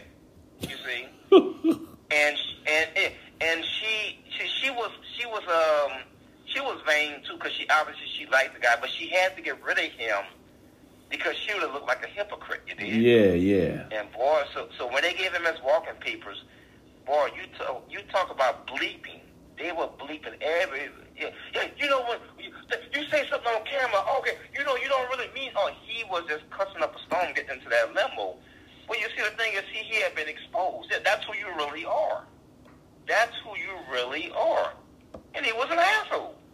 And, but, but apparently she must have liked him. Or, you know, he was getting brown. You know, I, I don't watch the show, but he was getting, you know, good points with her or whatever the shit was. The only one that I've ever to- that I only one that I ever watched was that uh Spike TV Joe Schmo. Okay. It was I don't know if you remember that one, but it's about a show where they have this guy and everybody around him is an actor pretending to be in a reality show. Oh my God. Yeah, that was the that, only that one. sounds Too com- that, that sounds too convoluted, you know. But you know, but but you know, my point is, you you cannot manufacture love. You just can't. It just it's something about a, a, a, a chemistry. You know, it's like my my, my cousin. Hell, he's been married to his wife now for forty some odd years now. He went to school up in Vassar, New York. You know, Vassar College, rather, up in New York and he had came back to New Orleans to, to help his mom out. And his wife had taken a semester off because her father was sick. And he saw her at registration. And he said when he, he looked, he saw her, he looked at those eyes, he knew that was going to be his wife. Wow. Now, to this day, they just, they, they, they both, in other words, he could have stayed up there in New York, finished up at Vassar, uh, but she, if she didn't take that, that semester off, they would have never met at UNO, University of New Orleans. Sure. It's just, just how, how life, and you know, four kids later, that type of thing, and um, it just, it's just, it's just amazing. You think about these things. Like obviously, it, it was meant to be, but when he saw her, he knew that was going to be his wife. And Wow. it's like, you know, man, that, that, you're talking about true love. Yeah. You know? And by the way, you'll never guess who his mother is. Be a wild guess. No. I mean His, it's his mother is my great auntie. Her name is Jean Knight. Oh, okay. And she had a hit song in 72 called Mr. Big Stuff. Mr. Mix, Mr. Big Stuff. Mr. Big Stuff. So, so, so from time to time, I'll get someone to play that when I do stand up, you know, as, a, as my introduction song because um, she, uh, she went through some stuff, man. Back in those days, they would steal your record from you. you know? Yes, sir. The whole yeah, yeah. Well, she went to court. She she said she she went she and she just has a funny way of telling the story. She went to a meeting, and um, they tried to give her like a mink coat, and she said, "Well, shit, I got one of those hanging up in my closet." they, they, they, they tried to give her a car. She said, "Well, well shit, I, I drove up in that." She said, "Let me let me tell you, clown, something. I gave birth to the baby. I cut the umbilical cord. I smacked it on the ass. Ain't nobody getting rich before me. Tell me about my residuals." Yeah. And she went to court, and to this day, that song is in movies, TV shows, commercials, and she gets paid. That's that's what I like, mailbox money. You understand? Yeah, yeah, Mailbox money, brother. When you you know you you, you get out your bed and you you walk on to that mailbox, huh? Oh, royalty check, twenty thousand dollars. Oh shit, yeah, we'll we'll go to Jamaica next week, baby. That's what I'm talking about, man. That's that, that's what I want. Yeah, You know what I'm saying? All them uh That's- that's all what- them them blues legends and jazz legends in this country all had their their music stolen from them. But you see, but that's how it worked in those days. Yeah. You understand? You know, you, I, I'm playing, I'm playing your song on my radio, on my station. I, I gotta, I gotta be written on as a producer for that. You know, they they get the residuals, man. I don't know if you're familiar with Darlene Love. She uh she was with um uh Phil Spector. You know. Yes, yes. the Ronettes. You know, that love. You know, you know that singing trio where she was with them, and that woman, she used to drive her Mercedes Benz, park it, you know, six seven blocks away, so she can go clean up some white folks' houses when things, when times got hard, because they didn't give them anything. Yeah, yeah, yeah, yeah. You know, hey, oh, you're talking about a story, yeah, but that's what that's what they did in those days. You see, you had no leverage. Mm-mm. You had no leverage. If if you don't uh, sign a deal or whatever, well, they're not going. to The song won't get made, so you have no choice, and you just get screwed nine ways to Sunday. And that woman had to park that Mercedes Benz a couple of blocks away and go clean the houses for a living. Like seven Can blocks away. Yeah. Can you imagine the humiliation? My God. You know, I mean, it's just so. Yeah, that's why you know, in a way, I kind of admire the rappers because you know what they said. Is them rappers said, man, fuck Sony and RCA. We go cut this shit ourselves and sell up the trunk of our car. They, yeah, they had no we're gonna choice. be res- we're gonna be resourceful. It's gonna be Death Row Records. It's gonna, you know, whatever you know, you know, it's gonna be Murder Inc. We're gonna have our own label, and we don't have all that all that middleman stuff. We're gonna get we're gonna get the money for all this stuff, man. And and that's the mindset that you have to have. That you, when you if you if you produce something, you come up with it. Yeah, it, it's yours. You you should reap all the benefits. You know, uh, of, of, of your hard work. It's on. It's only fair. You know. I think recently uh, Dave Chappelle had to ask um, Netflix to stop showing some of his shows or something because of uh, royalties or whatever. You know. Yeah. Like, eh, but people will people will use you, man, if, if if you let them. Like I told you earlier, power does not respect weakness. It never has, and it never will. No one's going to give you anything. You you've got you've got to take it, man. You got to take it, man. Look, Tiger, I, I I apologize for being so long winded. Um, I hope you've got enough content for you to put together an hour hour show. Oh, we got it. We got an hour and a half. We could an hour and a half, man. But I, I guess you wanted to ask me maybe how I got to the comedy game. I've only been doing it uh, since 2014. Yes, I did. You Wanted know. to know. You started out in, in Austin, Texas. What made you walk out there and just say, I'm going to give it a try? You always had the passion, obviously. Yeah, and, and and and you hear stories from other comedians. They always like this person, that person. You know, I just I never had any of that. None, none of those people ever motivated me. I never, you know, God, I want I want to be like Richard Pryor. None of that kind of stuff. Throughout my whole life, I would say, you know, from age 15 on, people would always remark to me, "Man, you- you're funny. You should be doing stand-up comedy." I'm like, "What are you talking about?" You know, I'm, I'm just I'm just talking. It's no, you just have a funny way of saying things and I ignored it for years. Okay, and I thought about doing it seriously in 2000. I want to say 2008. When did when did Obama run for president? Was it 2008 when he ran? Uh huh. He won. Okay. Okay, you're right. Well, before that, though, I, you know, we have a family uh, Christmas party. I did some stand up there. You know, that's for family. I was just trying to entertain people and things like that. But I never really went anywhere to a, a comedy store or a club and said I want to do stand up. I just didn't have any intention on doing that. But I gave it some serious thought in 2008. And that was the time Hillary was running against Obama. Yep. They were kind of going neck and neck. And there was a big scandal there. Uh, Hillary and some, some other folks all went to a foreign country. And when they got off the plane, Hillary said that they had to run from, from, from fire, from sniper fire and duck and blah, blah, blah.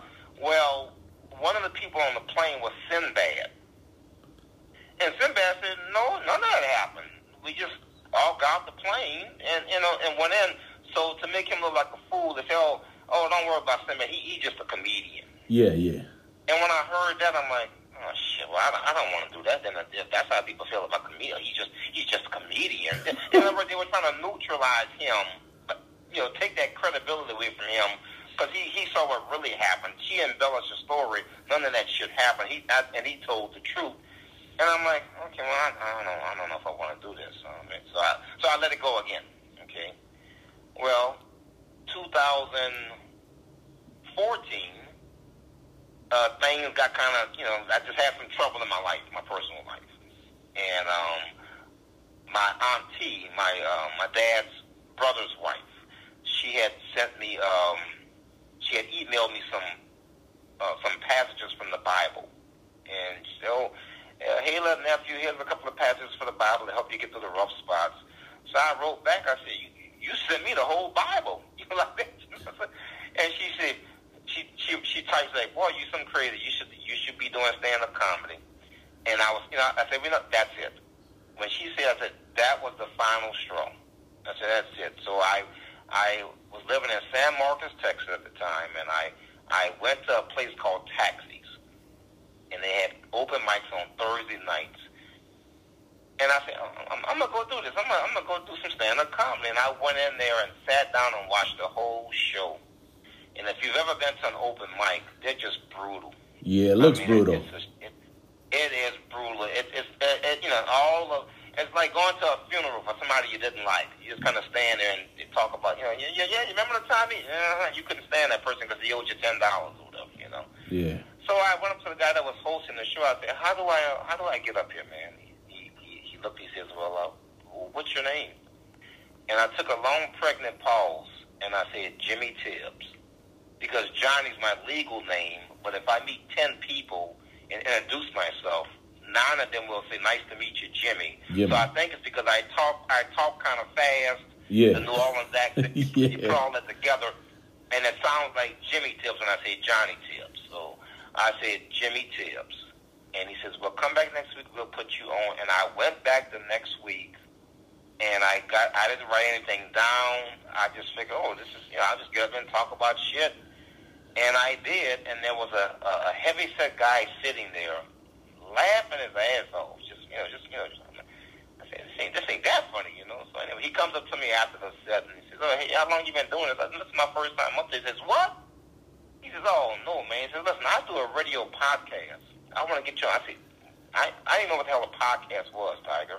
Said, what are you talking about? So, and he kept, you know, sending me emails about it. So I finally went, you know, I went and did this podcast. I didn't know what the hell and what I was doing. So I did the podcast, and then I started going to more open mics.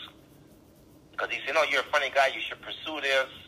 And just one thing led to another, and just started hitting the open mics, and you know, you, you, you befriend people, you get on showcases, things like that. And then a couple of years ago, I decided, well, you know, I make pizza as a hobby.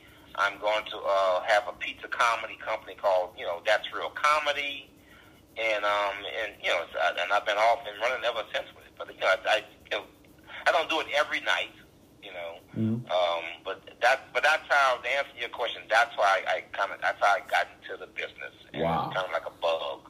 And um, yeah. So, but you know, it's something I probably should have been doing a long time ago. But, know, I Yeah. just- I was living life and, and, and, and doing and doing other things, you know, and, and stuff. And it, it's funny when you when you do stand up comedy, you come across a lot of people who are also comedians, Mm-hmm. and you you say, oh, you know, okay, well, how, how long have you been um doing stand up? Well, I, I've been at it for for eight years now. Okay, how many times have you been up on stage? Oh, I've been up there uh, 14 times. I said, well, you've only been a comedian for two weeks. that's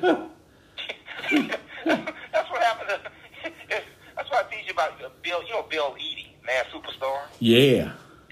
Yeah, he, he says, that, you know, people are telling me, you know, that, that they, you meet these guys. I've, I've been wrestling for three years and blah blah blah. And Bill will ask him, how many matches have you had? He said, well, I've had ten. He said, well, you've only been a wrestler for a week and a half. you're not a, you're not a wrestler. You just you gotta be doing, you gotta be out there doing this thing day in and day out. You know what I'm saying? So, but you know, everybody thinks that it's, it's easy to do, and um, okay, it, it looks easy, but just getting material together and like like I say, keeping the attention of the audience and finding your voice. That that's another difficult part. Just finding your voice. That's why the stuff you looked at and saw me on, you you know, those are contest sets, so you have to say things a certain way and that type of thing. So it's, it's I can't really be the person I want to be. You know, know, and doing. So I, Sure. I, I do private parties. I do the pizza, and I, you know, make pizza for the people, and I entertain them at the same time. You know, so. Uh, How about the, It's um, been a lot of fun. How about the uh the movie uh Girls? That one is just you partially playing yourself. Oh God, no! But that guy is funny because Chris, he's a, he's a hell of a guy, but and he will not, he won't tell his life story correctly. He's got this thing where he he dates nothing but white women. You know, to each his own. It is what it is. Okay, Yeah. but but he but it's, it's these crazy ass white women that are attracted to him. See, so one girl tried to stab him. I said, man, you should be talking about that shit on stage. Oh, But yeah, but he does these, you know, mundane ho hum. No, I said, no, man. pe- People want to hear your life story. Be entertaining. I said, the woman trying to stab you. That's a funny ass story. I mean, you survived it, you know. yeah. But talk about how that came to be, and but he he, he won't do it. So he uh you know he decided to make this movie, and he uh he said, you know I, I want you're gonna play the Uber driver and that type of stuff. I'm like, okay, let's let's do it. So I go down there, and uh, you know I, I don't know what the hell's going on. They got they've got dialogue written for me to say, and I'm, I'm looking at it, and I'm like, no, we ain't gonna do any of this. we go drive around and we go talk, and I'm gonna say some shit, and you put what you want to put in the movie. You know what I'm saying? So just, Sure. just yanking and change. But yeah, I, w- I went with what they wanted me to say. But we must have drove around for at least maybe 30 minutes, and we just talking. And um, you know, because in the scene he looks forlorn. He's dreaming about the girl and all that kind of stuff. You know, so it's like, oh, so, yeah, that was a lot of fun. Because, yeah, I wanted to help him out, and there's a lot of footage that I wish we can get from that guy. Because we he, he would come to the car and I would roll the window down just a little bit. You know, what do you want? Uh, I get in the car, but don't touch anything. You know, just just I'm just goofing around on the guy. You know what I'm saying? So you know, but the guy none of that made the cut, but it was it was funny shit. So everyone in that movie is comedians or just professionally trained actors? No, just uh, just just just Chris and myself are on the one Okay. that were Every- comics. The other people I got, I guess, just friends and his are, are extras. Okay. So I tell you a funny quick story about the, the girl that he was uh, enamored with in the, in the film. Uh huh. Um, I sent her. She had sent me a Facebook friend request, so I accepted, and I sent her a DM. There was another female comedian who was graduating pharmacy school. So I told her, hey, listen, why don't we, um, uh, you know, so and so is graduating pharmacy school. I know you don't know her, but she's a comedian. Uh, you you want to come hang out with me at, at the party for a couple hours? You know, it was like four o'clock in the afternoon, so it wasn't anything late at night, you know. And um, I say, I said, we'll we'll have some fun, and we'll we'll we'll stick it to, to, to Chris Dilly. I call him Dilly, you know, for, for, for short. And um, and, and so she types back, oh, well, uh, is, is this a date? Because I, I really don't do that kind of stuff. I say, well, no, not, not necessarily a date, but if, if, we're going there, you're going to be with me, you know, type of thing. Well, okay, you know, I'll, I'll do it. So turn the page. Saturday, like around 10 o'clock, you know, the event's like Saturday at 4 o'clock. I get this crazy DM from her about she had some type of blemish outbreak overnight, you know, et cetera, et cetera. I laughed so hard. you know, it's like, what, what, are- what are we, uh, what, what, what are we, 15 years old? Just, just send me a, a text saying you decide not to go. You Right. Know, yeah, my, my, yeah, my acne broke out and I can't get my medication. You know, it was what I call the, uh, if, if you've ever watched the movie, um, oh shit, the, with John Belushi, what's it called? With him and Dan Aykroyd. The, the Blues The, Brothers. the Blues Brothers. Okay, you you you, rem- you remember the scene when they're in the tunnel and and, and um Princess Leia, what was her name? Carrie Fisher. She, Carrie you know, Fisher. She's got the gun on him, and you you were supposed to marry me. My daddy paid for the children. You, uh, daddy, my car broke down. My at the cleaners. For God's sake. I call it the John Belushi excuse, you know. Yeah. And I I, I I I read it. I just laughed so hard. I never responded to it.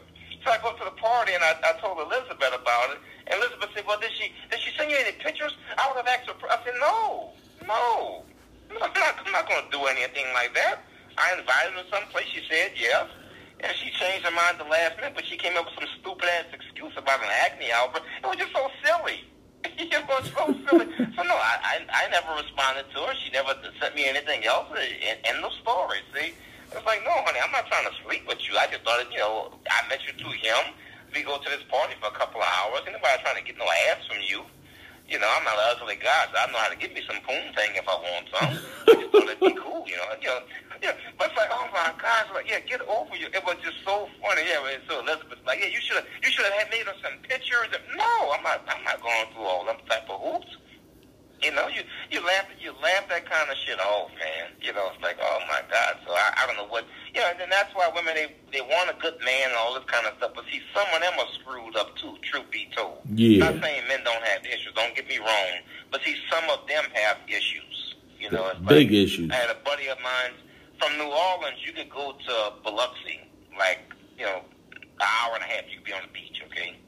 So a lot of people from New Orleans, you, you know, if you if you finish up work early enough on a Saturday evening or something like that, you know, you pack a bag and you you know you go down into the beach and you know you're there for Sunday, then you, you come back to New Orleans, right? It's not that far away.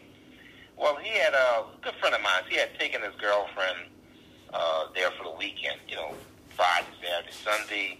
You know, they had a good time on the beach. You know, this, that, and the other. And you know, he knew he had taken care of business. She had got her drawers full of some good dick. You know, when they get back to New Orleans, she starts acting real shitty with him.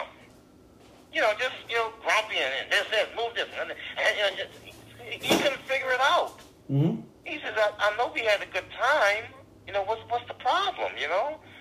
Well, she finally confessed that so many men had dogged her out that she had she wasn't used to being treated properly, Wow. and she so she couldn't handle it. So she reverted back to what she knows to to, to be you know passive aggressive and blah blah you know because she's used to guys making promises to her and never, and never coming through and stuff. So he just couldn't. You know, and I, I told I said, Charles, that's why you got to be very picky on who you mess around with. You got to be selective. See, women like that, you don't want to mess around with them. If she's not, if she's not used to being treated right, you just you don't want to go that route. Yeah. In other words, in other words, you go to Biloxi all the time. You go to nice restaurants. All, she's there with you. You ain't there with her.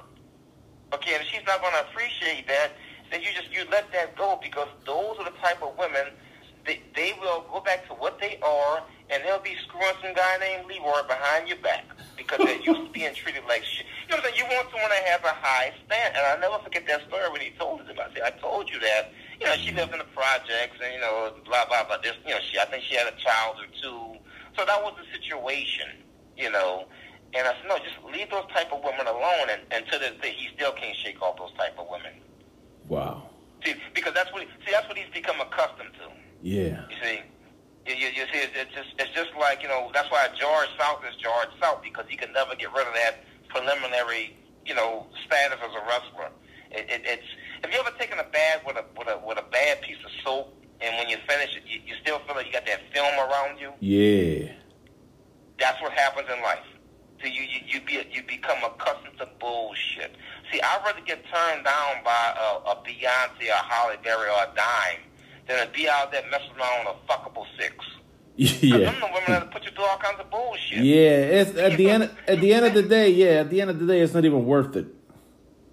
Well, no. But, I No. mean, but, but if you're gonna go through some trials and tribulations, Yeah. you might as well be with a ten. Not, not some, not some average edge, and that's and these average girls putting through all kinds of bullshit. You know, it's like no, you, you know, oh my God, no, no you look. Here's the deal. You need to be very direct with these women, okay? Because they're not the type of women you want to be with. But you see, he had grown accustomed to that. Just like, just like the chick had grown accustomed to guys treating her like shit. She couldn't handle being treated properly. Yeah. Okay, we look. We all have things like that. We all look. When I first did Stevie Ray's podcast, I'm the co-host. I'm not used to being no co-host. So I had a friend of mine who was going to call in one night. She was going to be on the show with us um, because she was she was married, but her husband turned out to be gay. You know, so, so Stevie wanted to talk about that. You know, so anyway, I sent Stevie a DM. I said, I said, listen, ha- you know, the show starts at seven o'clock, and I usually come on around seven fifteen or so. You know, I said, well, just go ahead and talk with her first, and then I'll come in. And, you know, then I'll chime in. He said, no, no, no, no. You are the co-host. You you you own the show first before her. But you see, see, I wasn't even. I'm saying I wasn't conditioned to being, you know, seeing myself as, as the host of that show or the Sure. co-host. You know, and that that that happens with life and relationships, man. It's it's like when you're in college and all you have are those Roman noodles. Mm. And boy, you know, you, you get accustomed to those Roman noodles. Boy, they taste good in the motherfucker. You can't wait to get home and, and eat the Roman noodles. To you, until you graduate, and then you you know you get the steak and lobster. You know what I'm saying? You you know, you, but you get accustomed to that, and that's what I'm saying. Things are that in life. You know, if you see if if you aim for the bottom, you'll always hit it. Hmm? That's right. Case closed. You know what I'm saying, brother? Yeah. So, but yeah, but that's how to answer your question. That's how I got to the comedy game and things like that. So, um, you know, I don't know where it's going to take me because I can't pursue it. You know, like these young kids can pursue it. Sure, you know? sure, sure, sure. Yeah, you know, that's, as, that's as things come up, I kind of, I, you know, I ride the wave, and I've, you know, I've, I've got my brand now, which you know that's important to me. Um, you know, I would love to be the Black Don Rickles. oh I my just love. Don Rickles so Me much. too, And- me and too. See, see, see, you know Don, see, you know who Don Rickles is. Oh right? my god, do I know? thing. Oh, see that that's what I would look. Don was just pure funny, Yeah. just just pure funny, man. And someone asked him in an interview, you know, you know, any death threats or anything like that, and he says, well, you know, and there's been some people that that like me and didn't like me. He says, but in anything in life, he says, if you take the the, the general approach and and do things and just go the regular line, you'll be the average guy.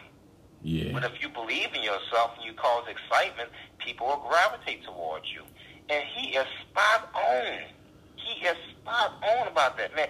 I don't think Tiger, in the, my four streams of income, I don't think I take the average approach in anything that I do. I'm unique in everything that I do. And the more you're around me, the more you will see that. You know, you saw something in me for you to say, hey, and, you know, when we met in Charlotte, hey, Yeah. man, what's your what's your what's your Facebook page or something like that? So you know, something's there, but that's how you have to be with with things like that you pursue. Uh, you know, nothing's guaranteed. Yeah. You know, you know, but I don't I don't know if you know Scott Teal. Yeah, I knew. I He do. writes all those. Yeah, I buy books from him. Yeah. well, the, the first time I met Scott, see, I had never been to any of those uh, wrestling um, conventions. And I went to my first one in 2014. And man, I, you know, I've been, look, I've been a wrestling fan since 1977, okay? Hmm I, I was in heaven, you know, to see these guys and shake hands with them and stuff, man. And anyway, Scott's wife looked at me. She says, "Come here." She says, "I want to take a picture with you. You you will be somebody that we want to remember in a couple of years." You know? I said, "No, I'm, I'm just." I said, "No, I said, no, I'm just in my element." The fact that I got to talk to Dusty Rhodes and all these guys and, and stuff, you know, just man, it's amazing, you know, because you know, because I'm an old school fan. You know, I, I haven't really watched since you know 2000 after And he- going hard pass. even the great- you know. The great Lance Russell sign a uh, sign a photo of him and send it to you with his son. He damn sure did. I was there. He sure did. I was there. I was like, wow, this guy is getting photo signed. He's not even in line or that. This guy wanted to give him a sign. A legend wanted to give you a signed photo because you impressed him so much. Well, I'm going to tell you how that occurred. Okay, right across the street from um, you know, on that boardwalk, there's a restaurant there, Yeah. hmm and, and I was walking around, and I said, I decided to go get a bite to eat, and in walks Lance and his son. And I, I, I said, Lance, I said, Mr. Russell, no, hey man, let's have lunch. I said, I'm going to buy this meal for you and your son. Oh no, no, no, no, no, Lance, it's my honor, you know. And I, him and his son, we sat and we had lunch. And it was, man, it was so real. I could have jumped in that water, and I and my feet when they hit the water. I just, well, oh God, just like Lance is asking me questions, asking me questions. You you you, you think Ric Flair really took that character seriously? And you, you gotta be kidding me. This is Lance Russell. Lance I should Russell. be asking him questions. You know what I'm saying? oh, it couldn't have been a nicer guy. Couldn't You be know, a nicer no, guy. I paid, man, no, so, so no, I, so his son tried to pay the bill. No, I paid the bill for for the, for the lunch. I know this is. I said, man, look, I've been a fan for a long time. I I never, I knew who Lance Russell was. I didn't hear his voice until 1982. I was watching David Letterman. I had taken some extra classes in summer school, and I was up past 10 o'clock writing a term paper. And that's when they did the angle with Jerry Lawler on on David Letterman's show. Yep and they and they played the clip when Lawler does power drive on the whole thing, and you and you can hear Lance Russell, you know, ah, Lawler's gonna be disqualified for that. the winner will be Andy Kaufman. You know, I mean, I'm, I'm, you know, I mean, it's, it's eleven o'clock and I'm screaming, and you know, everybody else is sleeping. Like, oh my God, that's, that's Lance Russell. That's Lance. I can hear his voice. Okay, you know, because I didn't live in Memphis. You know, yeah. you, didn't, you didn't get footage back in those nah. days. You know, so I'm I'm going bananas because I could hear Lance Russell and I could see the you know I could see the ring and all that kind of stuff. I'm like, oh my God, just no, it was it was just a, a thrill to, to, to do that for him. And yeah, so his son said no, they I didn't know they were going to do that. They presented me with that po, you know, with that Yep. picture. Yep. And I, I still I still have that picture. I- I, took a picture with Lance, Jr. Me too. I got it in my. I think I think maybe Tony Schiavone or something with all these announcers, man. It was like, damn, this is unbelievable, you know, man. So, wow, man. Jim me- Ross. look, I apologize for, for monopolizing the conversation, Yeah. brother, man. I hope I hope I gave you some good material, man. Jim Ross is amazing. Like he told me, he encouraged me. He was like, "Yeah, man, keep doing what you're doing." Because I had the mask, and I said, "Yeah, I do wrestling interviews, and I wear a mask." And I told him about the character and mm-hmm. stuff. He said, "Man, keep doing what you're doing. That's the way to do it." He said, "Don't be." He said, "Don't be like everybody else." Huh? Well, see, that's what I'm saying. Exactly. What, what you know, what did just what Don Rickles said? If, you if you be the if you just go the normal line, you would be the average guy. Now, with that said, You know, and- 80 percent of, prof- of the people that are out there calling themselves, except for Mike Mooneyham, he's my idol, and he's somebody that I respect, and I will forever Now, he's respect. in Charlotte, huh? No, he is a Charleston, South Carolina Post and Courier okay. legend. Yeah. But the rest of them professional wrestling journalists in this country, 80% of them, they should be ashamed of themselves. Them Oh, bastards yeah. couldn't even write about a headlock or a good match or not. Everything is behind the curtain. They should have been out there writing checks for the for the wrestlers if they know so much about behind the curtain. Yeah, no, no, no doubt, no. doubt. And it's so sad because um, you know uh, the Dave Meltzer and um, Jim Cornette had, had a falling out, and boy, that, that was really painful to to, to, to hear as, as it went on, you know, over the last couple of years. Oh, I don't know, know. but um, yeah, yeah, Jim, you know, because Jim is just old school. He, you know, he, he Yeah. knows what his business should But be. he earned he earned his You know? spot. He earned his. Oh yeah, yeah, yeah, yeah. But I mean, but the way it is today is, you know, see the thing is, it's it's WrestleMania. It was Mr. T. Yep. Hogan. Okay. Hogan, yep. Okay. WrestleMania. WrestleMania two was was was Hogan, Bundy. Three. Well, it was Hogan, Andre, but we know who stole the short arrow. Sure, sure. You know. And, and um, well, today you're not going there to see any stars. The the, the the the WrestleMania is a star. The ring is a star. Yeah, the- the- all the- these guys, the they, setup. They look the same. They sound Sure. the same. There's no there's no personality. There's No. no, there's no there's no Tommy Rich. There's no Stan Hansen. Everyone looks No. and sounds the same. It's all homogenized. Yes. You know, but Vince wants it that way. He he wants you know the the the product to be the the WrestleMania thing. That's what you're there to see. You know, Yeah. all the proper circumstances, not not the stars per se. All of them are stars. All of them are stars. Everybody. Everybody could be in a cage match. No, that, that's not wrestling. Mm. I mean, I don't know if you if you ever went to a live event as a kid. Always did. know, I, I used to, okay, I used to go and to me that the, a live car was like having sex. You have the you know the foreplay, which was the opening event. You know, the guys had a ten minute draw, yeah. and each match got better. And by the time you got to the main event, that was like having an orgasm in sex. Okay, it, it, it blew. You know, you know what I'm saying? You, you follow the progression. It got better. Each match got better and better and better. You know, That's it's like, right. oh It was- it was well But I remember talking to yeah, I remember talking to Ricky Steamboat. Man, you you might have been there that year. I was in the bathroom changing my contacts, and he came out, and um, so we just got into a conversation. And Ricky Steamboat really believed that McMahon was going to make him champion after WrestleMania three. And I said, why the hell would you think something like that? I said, I'm not trying to insult you, but no. Uh, Hogan is, is an attraction. If you get a shot at the title, you're going to make him look like a fool in the ring. Yeah. And they could, you know, they, they can't have that. That's Nah. why they gave the title the Honky Tonk Man.